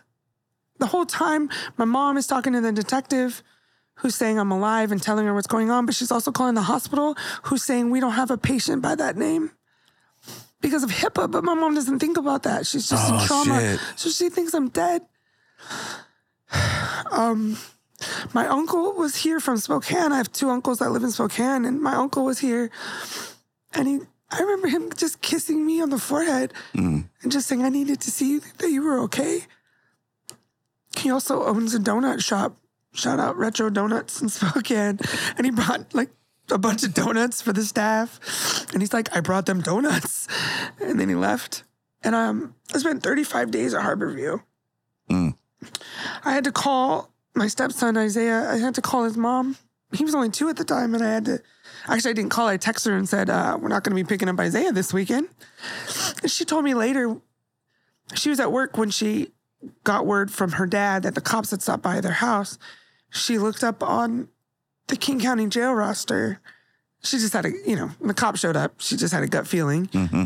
Um, and uh, she's the one that ended up telling me that he was initially charged with homicide. Wow. Because they didn't think I was going to live. Right. So, um... I'm here. Yeah. And, you know, that was four and a half years ago. And uh, the pandemic happened in two thousand nineteen. He had a lawyer and it got dragged on. And this went all the way. It took almost two years to get him uh, to take a plea deal. He took a plea deal of uh, attempted homicide. All of this extraneous charges like the weapons charge and um, mm. a kidnapping charge or a false imprisonment charge. They dropped all that shit, um, which is fine. But even at... Um, Even at attempted homicide, the maximum time was eighteen years. The low end was twelve four, and I actually advocated for the twelve four mm. because my husband is sick. He's not my ex-husband. You yeah. know, I had a lawyer who heard my story, and she reached out to me, and she was amazing. Shout out to Amanda Dubois and the Du- Dubois Law Firm in Seattle. Um, but uh, she did my she did my uh, divorce pro bono, and it was all electronic. It was pretty amazing. Um, um, shout out to Isaiah's mom, Jennifer, who mm. Isaiah's still in my life. We actually That's today good. we just made plans for his seventh birthday party. Nice. In two weeks. Shout out to Wild Waves where we're going to be.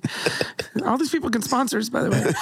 um, um, we're like a family now. She has a, a sister who has teenage daughters. We go on vacations together. Like she could have walked out of my life. You know, I, yeah. she brought him to see me in the hospital twice mm-hmm. because she knew how much that little boy meant to me. Yeah. And she calls me his evil stepmom.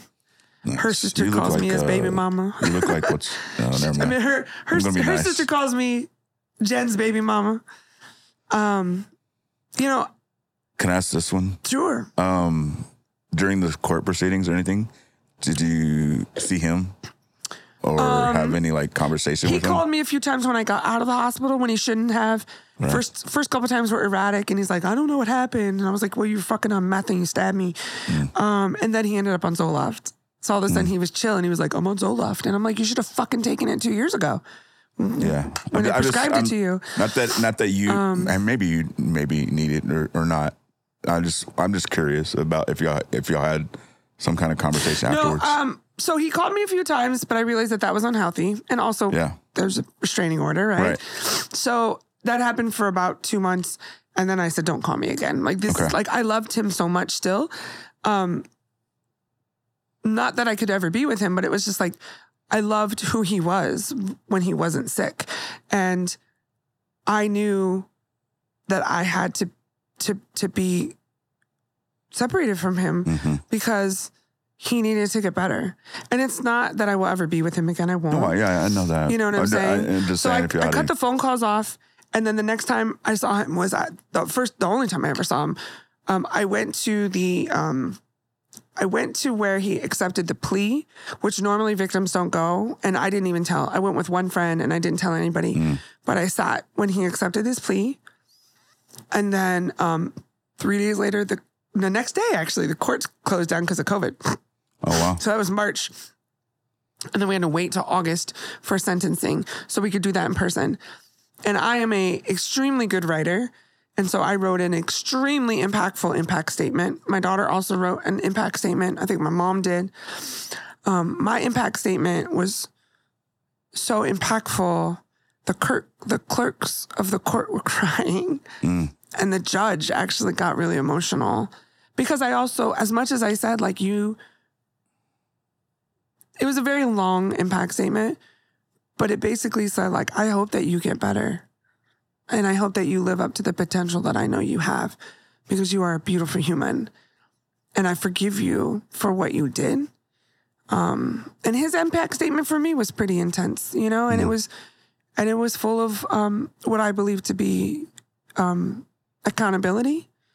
Um, so he, yeah, I mean, even though it was in a drug state, he had... Like, do you, do you think he had remorse? Like, yeah, he also got a diagnosis while he was in, in county. Yeah. Guess what it was? Bipolar. Bipolar disorder right. and, and with psychotic features. Sad. Um. Yeah, it's been weird. I have a fr- I, one of my best friends from high school has spent a lot of time in and out of prison, ironically here in Washington. Um, and I was afraid that he was going to kill, kill my husband. Well, I mean, I wasn't afraid. He would have. If they ended up in Walla Walla together, so I had to do oh, a separator shit. agreement so they could never be in the same prison. I had some gangster friends. People yeah, don't believe yeah, me, but yeah, I'm like, nah, yeah. no, not for I, real. I, I, I believe you. But. And so that was that was weird and hard to deal with, um, because if if that would have ever happened, because my my friend is a boss, yeah, you know, on the yard, I'm sure, and um, if that would have ever happened, I how would I have lived with myself? Um, mm. So I had to make sure that they were separated. Um. By the end of two thousand nineteen, I was a registered domestic violence advocate. Um, unfortunately, I, I haven't done much with it because of the pandemic, but I would like to start. I probably should. I probably just need to take the initiative and start working with uh, Dawn, which is a domestic awareness women's network in Kent, um, and op- and do a, a support group for women survivors. But even within the survivor world, you know, I've been through typical... if you want to call it that, D V, you know, where I was getting my ass whooped right, or whatever. Right. And this is this, this is, is not, not that. Typical. It's unique. Most people, most mm. people who go through what I went through de- are dead. Yeah. So, um, so yeah, I know this has been a long episode, and um, uh, I think we'll, we'll we should do our last segment and wrap up, but. I think that we'll probably touch on these topics again. Yeah, and, and when you were telling your story, I'm reminded about a couple other traumatic events that have happened in my life. And, and you know, and I'm same, you know, yeah. and so. It, I think we'll know. have these conversations again because yeah. mental health matters. Yes. But I really wanted our, you know, future listeners yeah. to to understand some, losing a child is not normal. Losing a child in that way is not normal. Um, D V... rape, like those things are almost normal. I mean, so so many people. It's sad that they are. Have experienced that, but what I went through, yeah, that's not normal. Is not normal. Yeah, and um, you know, I have complex P T S D, and that fucks with my relationships with people. And did they just recently? Did they just recently add the C to that? I, uh, I, just, I don't know how long it's been around. Okay, I do, I'm just saying, it's just, just a more statement. Intense, uh, it's a more intense yeah, version I, of P T S D. I just, I just now learned that. Um, I don't know term. when the history. I don't know the history yeah, of that. Yeah, just, I just know I went from and that ex- regular that def- P T S D yeah. to the to the big version. Yeah, that explains that explains your you know You know. It also explains a lot of personal relationships because complex P T S D, um, it's almost, this is not a clinical, it's not science. I've already mm-hmm. said that. For me, it's like I live in fight or flight and I don't run away. Yeah. So for me, I live in a state of, of fight sometimes. Um, and it affects all aspects of my life. And yeah. it's and it's tough. But I'm still in therapy twice a month. I saw my therapist today. You know? Um, I can only hope that uh, my hope for you is that you truly have forgiven yourself and that you truly understand that what happened to Trey was not because of you. Yeah. And f- for myself, um, I truly do hope that when he gets out that he figures out how to be the best version of himself because I saw that ve- version and he was beautiful. Right. Um, but man, these things fuck us up. Yeah. They fuck us up pretty bad. Is there anything else you want to say before we move on? Um, I'm uh, glad we could share, and I'm glad our that like we have this bond. Yeah. Even though it's tough, like we have this kind of bond to yeah. each other, and it's crazy that and so I, the universe brought us together at some point. It's funny because I knew you before I knew him. Yeah. You know what I'm saying? I met you before I even met him. Before I got yeah. married, any of that, I knew you when I was actually with. Yeah. The the dude before. Yeah.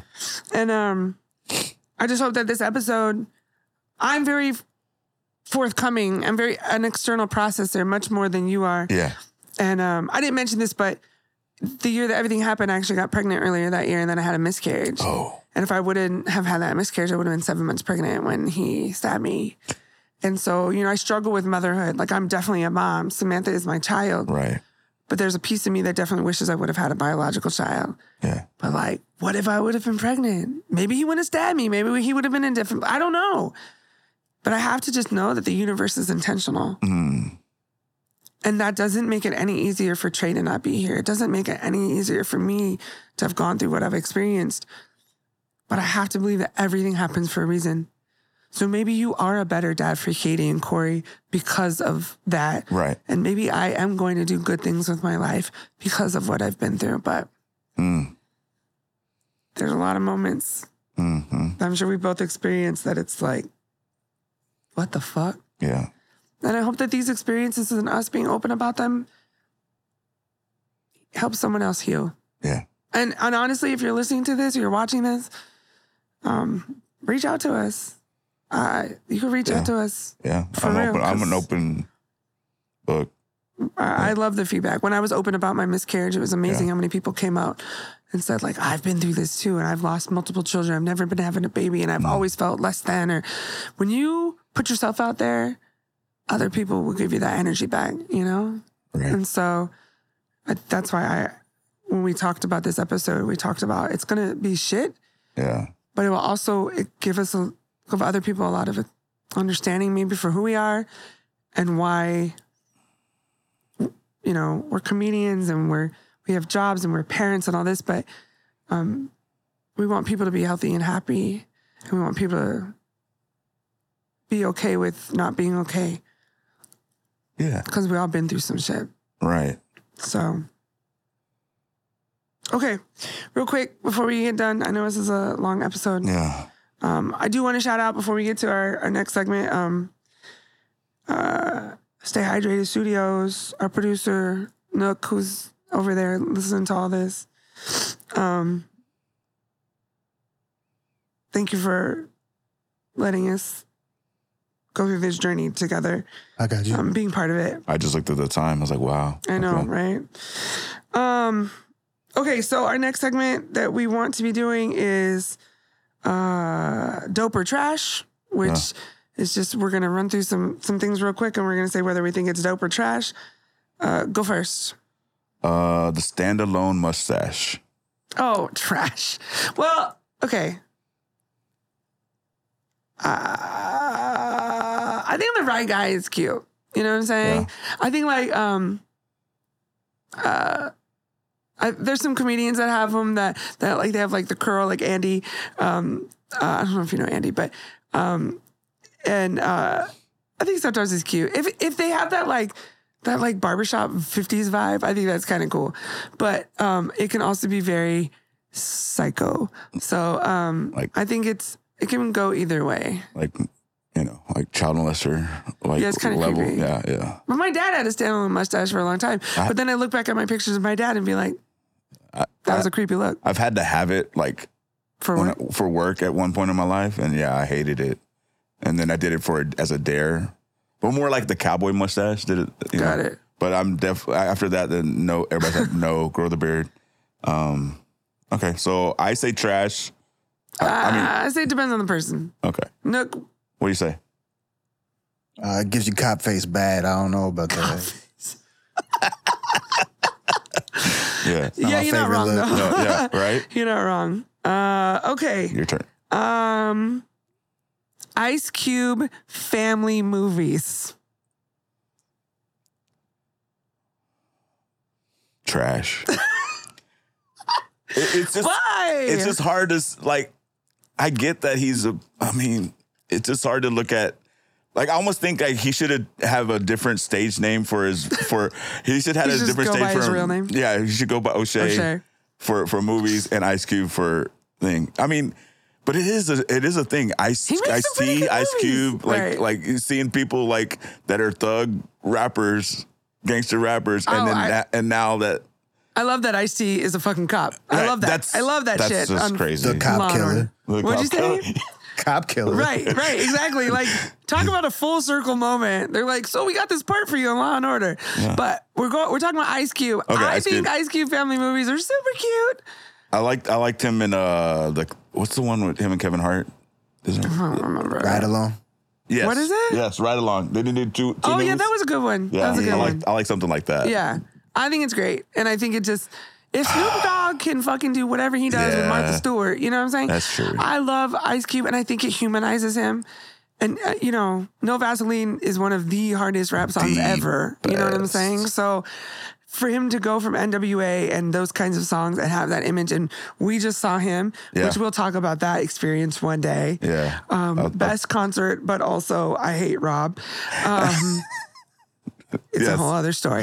But I mean, you know, like he's still a gangster for sure in, in his music. Right. But I love that it humanizes him. I get um, it. I, I love well, that I about guess, him. Yeah. I love that about him. So uh, you said trash. I say uh, now. It's now dope. You're now you're swerving me. I, I think it's.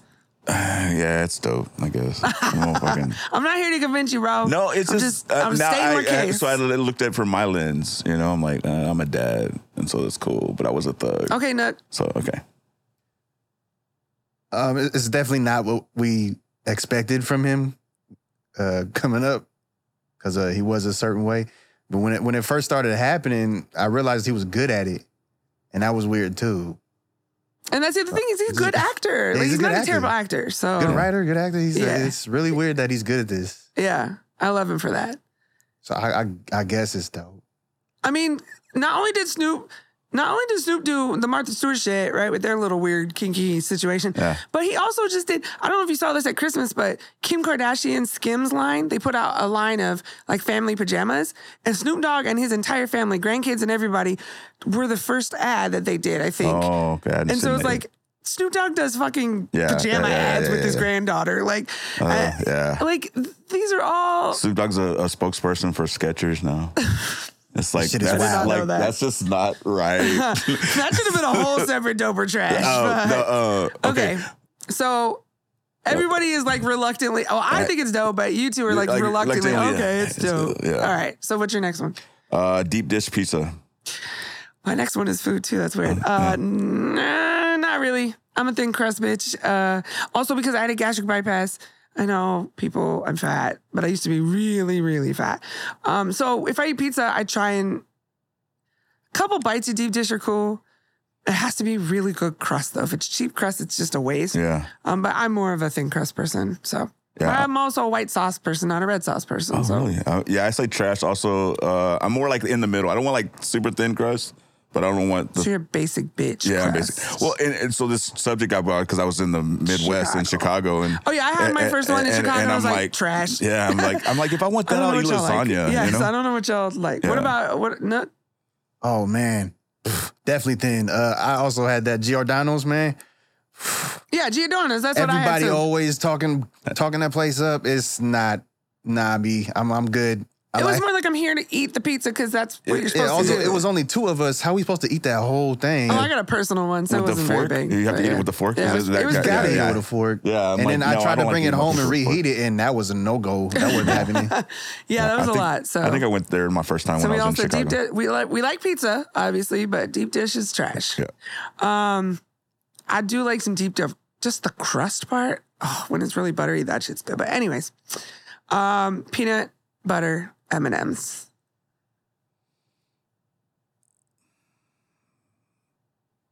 I'm uh, I'm not a fan. Trash. I don't like peanut butter. It's not my favorite I'm one. I'm done with I, this I, podcast. I, We're out of here. I'm just gonna walk. I'm gonna break everything. Please don't judge me for that. Uh, like.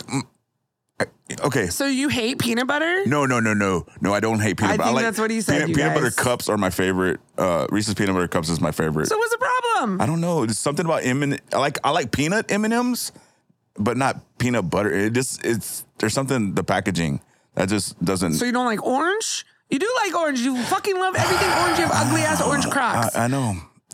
No. Their packaging is orange. I don't know. No, no. Like I don't know. Just M and M's. Peanut butter, it doesn't, it doesn't, it doesn't jive with me. He's wrong. Okay, okay. Nope. I love him. Ah, I see. Oh, no, You're God, wrong. I knew it. I knew he was wrong. Uh, okay, what's your last one? Mumble rap. Oh, um, fuck. Um, mumble rap has amazing beats, but it's trash. Yeah. I mean, it's so hard because I really like the music of music. But man, I don't. I have no idea what Young Thug says. like, yeah. it's it's, like, it's lifestyle. That's all I know. like, it's it's hard. It's hard. I can't get with it. And you can actually look at the words. Like, you know, I have Apple Music, so I look at the words and I'm like, oh, okay, he actually said something. What's the point though? Yeah. And we come from storytelling rap. I'm a right. I don't know if we've talked about this. I have a huge Outkast tattoo. Uh, yeah. Andre three thousand is the goat. You know what I'm saying? Storytelling rap. Yeah. But yeah. mumble rap is weird. Lifestyle. That's all. Yeah, I just don't get it. I, like I want the best part is watching people try and rap along yeah. with it. That's that's that's probably the, yeah. the dopest okay, part. So we of both it. say trash. What does Nook say? Absolute garbage. Okay, good. I hate it so much. I was like, I'm pretty sure he's gonna be on board with that. You're supposed to be a professional at this, and you're terrible at. I hate it. Right. You suck at this. But don't God, stop. The beats be good though. Stop doing it. Just have a beat. That beats then be just good. have a beat. Get somebody good to rap on that beat. That, that's about the thing. That. That's be a thing. professional on the thing that you're at your profession. That's the yeah. thing. You're right. You're right. You're right. Um, my last one. Uh, cars that front. Let me explain. Okay. Um. Like Hyundais and Kias, when they like when they came out when we were kids, we were like trash cars. Like, ew, you have a Kia? Like, you're poor or whatever, right? But now they put out cars that look like Bentleys. They put out cars oh, that look like okay. I know which ones you're talking about. B M Ws like the, and shit. Yeah, right? the key, the key, like the I forget, Genesis. Yeah, right? that's Is it. That yeah, when first time I seen that, I was like, and I had to, a, I had to look it up. I was like, bitch. I was like, that's a Kia, right? Yeah, cars that front, uh, doper tra- I, trash. Yeah, trash. I'm just gonna, I, I'm gonna, yeah, trash. Because if you can buy that car for thirty-five thousand dollars, right, you could get like a Honda Accord for, thir- you know what I'm saying? Right. Or or what something that doesn't fake the funk like it's a B M W or right. fucking whatever. Yeah. I don't like them. I think they're dumb. Yeah. I think they just make you look like you're trying really fucking hard. Mm. That's the way I feel I about it. it. So I'm trash, you're trash. Trash, nope. Where you at? Not really a car person. But I guess it's weird that they do that. You said what? It's weird that they do that when they can just make their own thing. You know? Yeah, it's it's hella weird. Be, be, be you, you know? Yeah. yeah. Kia, stick with, stick with right, Kias. Right. I like the I like the Kia Stinger. I have a, a, a Optima, but uh, the, I'm not saying Kias are yeah, bad. I'm saying when they make them they don't, to look they don't like those thing. other cars. Yeah, those, yeah. I, I see what you're saying. Don't like it. Yeah. All right. I don't like it at all. Yeah, I'm I just like, like you I know like what? Do better. Don't fake the funk. You know what right. I'm saying? Do better and get a. If you if you really want a a, a, a Bentley, get a, put yourself in the situation and get a Bentley. Yeah. Or get you a Honda Accord and keep it motherfucking pushing. That's what I say. Because it only that. looks good until one really pulls up. So you know. They do look good, though. All right. Uh, well, we're at well, the end of this this episode. Yeah. It's been a heavy episode. You good? I'm good. All right. I know we've um, been talking about it for weeks. Like, yeah. What's it gonna be like, bro? Yeah. I think we got. Like? I think we got just enough into it. Yeah, I mean, I think the yeah. things will come up, but I also think when we talk about other things, because we're not afraid to talk about this stuff, we can be like, go back, listen to episode two. Right. You know what I'm saying? Understand where we come from. Right. You know, I often, I'm very open with my trauma, and I say things like, oh, when I got stabbed. And I realize sometimes people will be like, what? Yeah. I had a coworker recently that goes, um, so are we just going to brush over what you just, when yeah. I got stabbed? And I'm like, oh, I've, I realized yeah. you didn't know. Yeah. Whereas when I went to that office and I mentioned something about being stabbed, the coworker goes, oh, I remember hearing your story. It was a yeah, different office yeah. than the office I was working in. I, I, you know, I get, so I, I get the same thing when I say I, you know, I, lost, I lost my son. Exactly. You know? So it's like, like, as we talk about other traumas that happen and things that come up, or, you know, these were the heaviest things that happened to us. Right. You know, having dads that were hard on us, losing a child, going through what I've been through. You know, we can refer back to this, um, but people can listen to this episode, I hope, and really understand some underlying stuff from where we come from. Mm-hmm. Maybe, maybe, maybe do some of their own healing, or, or be inspired by where we we we've gone, or where we will go with this podcast. Um, but it, you know, a lot of comics do podcasts, you yeah. know, and they they have different goals with their podcasts. And one thing that was important to us, like we said, was talking about mental health, talking about some difficult things. Right. And um, I don't know, I don't know that it will get more difficult than today's yeah. episode. Yeah. But I think it really presents um, presents some of the hardest things that we've been through. And it also might explain why we are so bonded. Right. You know, because we've been through our own shit, but um, hurt people are hurt people, right? That's what they say, um, which maybe, is true. Maybe, maybe the opposite, heal yeah. people, heal people. I think, I think hurt people can become healed. I don't know that we will ever heal from things no, that we've been through, but... I, I think hurt people can help heal each other, too. Yeah. So, I love you, bro. I love you, bro. I love you, sis. uh, All right. Well, uh, do you have anything big coming up? Uh, I don't think so. I have a bunch of shows. I'm uh, going to Manresa Castle. This this will be over by the time you hear this, yeah, but I'm going to Manresa Castle in Port Townsend, nice. So that'll be dope. I got th- something in June. I'm doing a feature in June. Oh, that's dope. Uh, Shanghai Room, June sixteenth. Oh, yeah. Shanghai's dope. I yeah, I have... Um, You're a little further along than I am in comedy, and I'm okay with it. Um, um, I'm proud we're, of myself. But, I'm proud you know, of you. I'm proud you of know. myself, but I have a long ways to go. I know. Yeah. Um, so I'm doing the Castle, and then next week I have um, uh, some mics, and then I have... Uh, show in Bellingham called Afterglow, which I'm excited nice. with. Shout out to Nikki Kilpatrick. And then Saturday, I'm actually doing Hot Vine in Seattle, which is a Brunji Brunji show uh, with Greg Beechler and um, uh, Jess Everett and nice. Jay Markowitz, which is, that's going to be a dope show. That's so so all of that will have already been probably accomplished yeah. and completed, but um, just kind of, that's where we're at. Um, yeah, my daughter is going to be playing in June tenth. Um, in the Special Olympics state games for soccer. So I'm really proud of her. And I blocked out that, that weekend to, to be with her for most of it. So proud of my daughter. We got a new puppy. I didn't talk about the beginning. We got a new puppy. I've seen pictures. That's a whole nother story. We'll talk about it later. Okay. All right. All right. Anything else? No, that's it. All right. Big ups to everybody. And uh, we'll see you soon. Peace All right. out. Laters.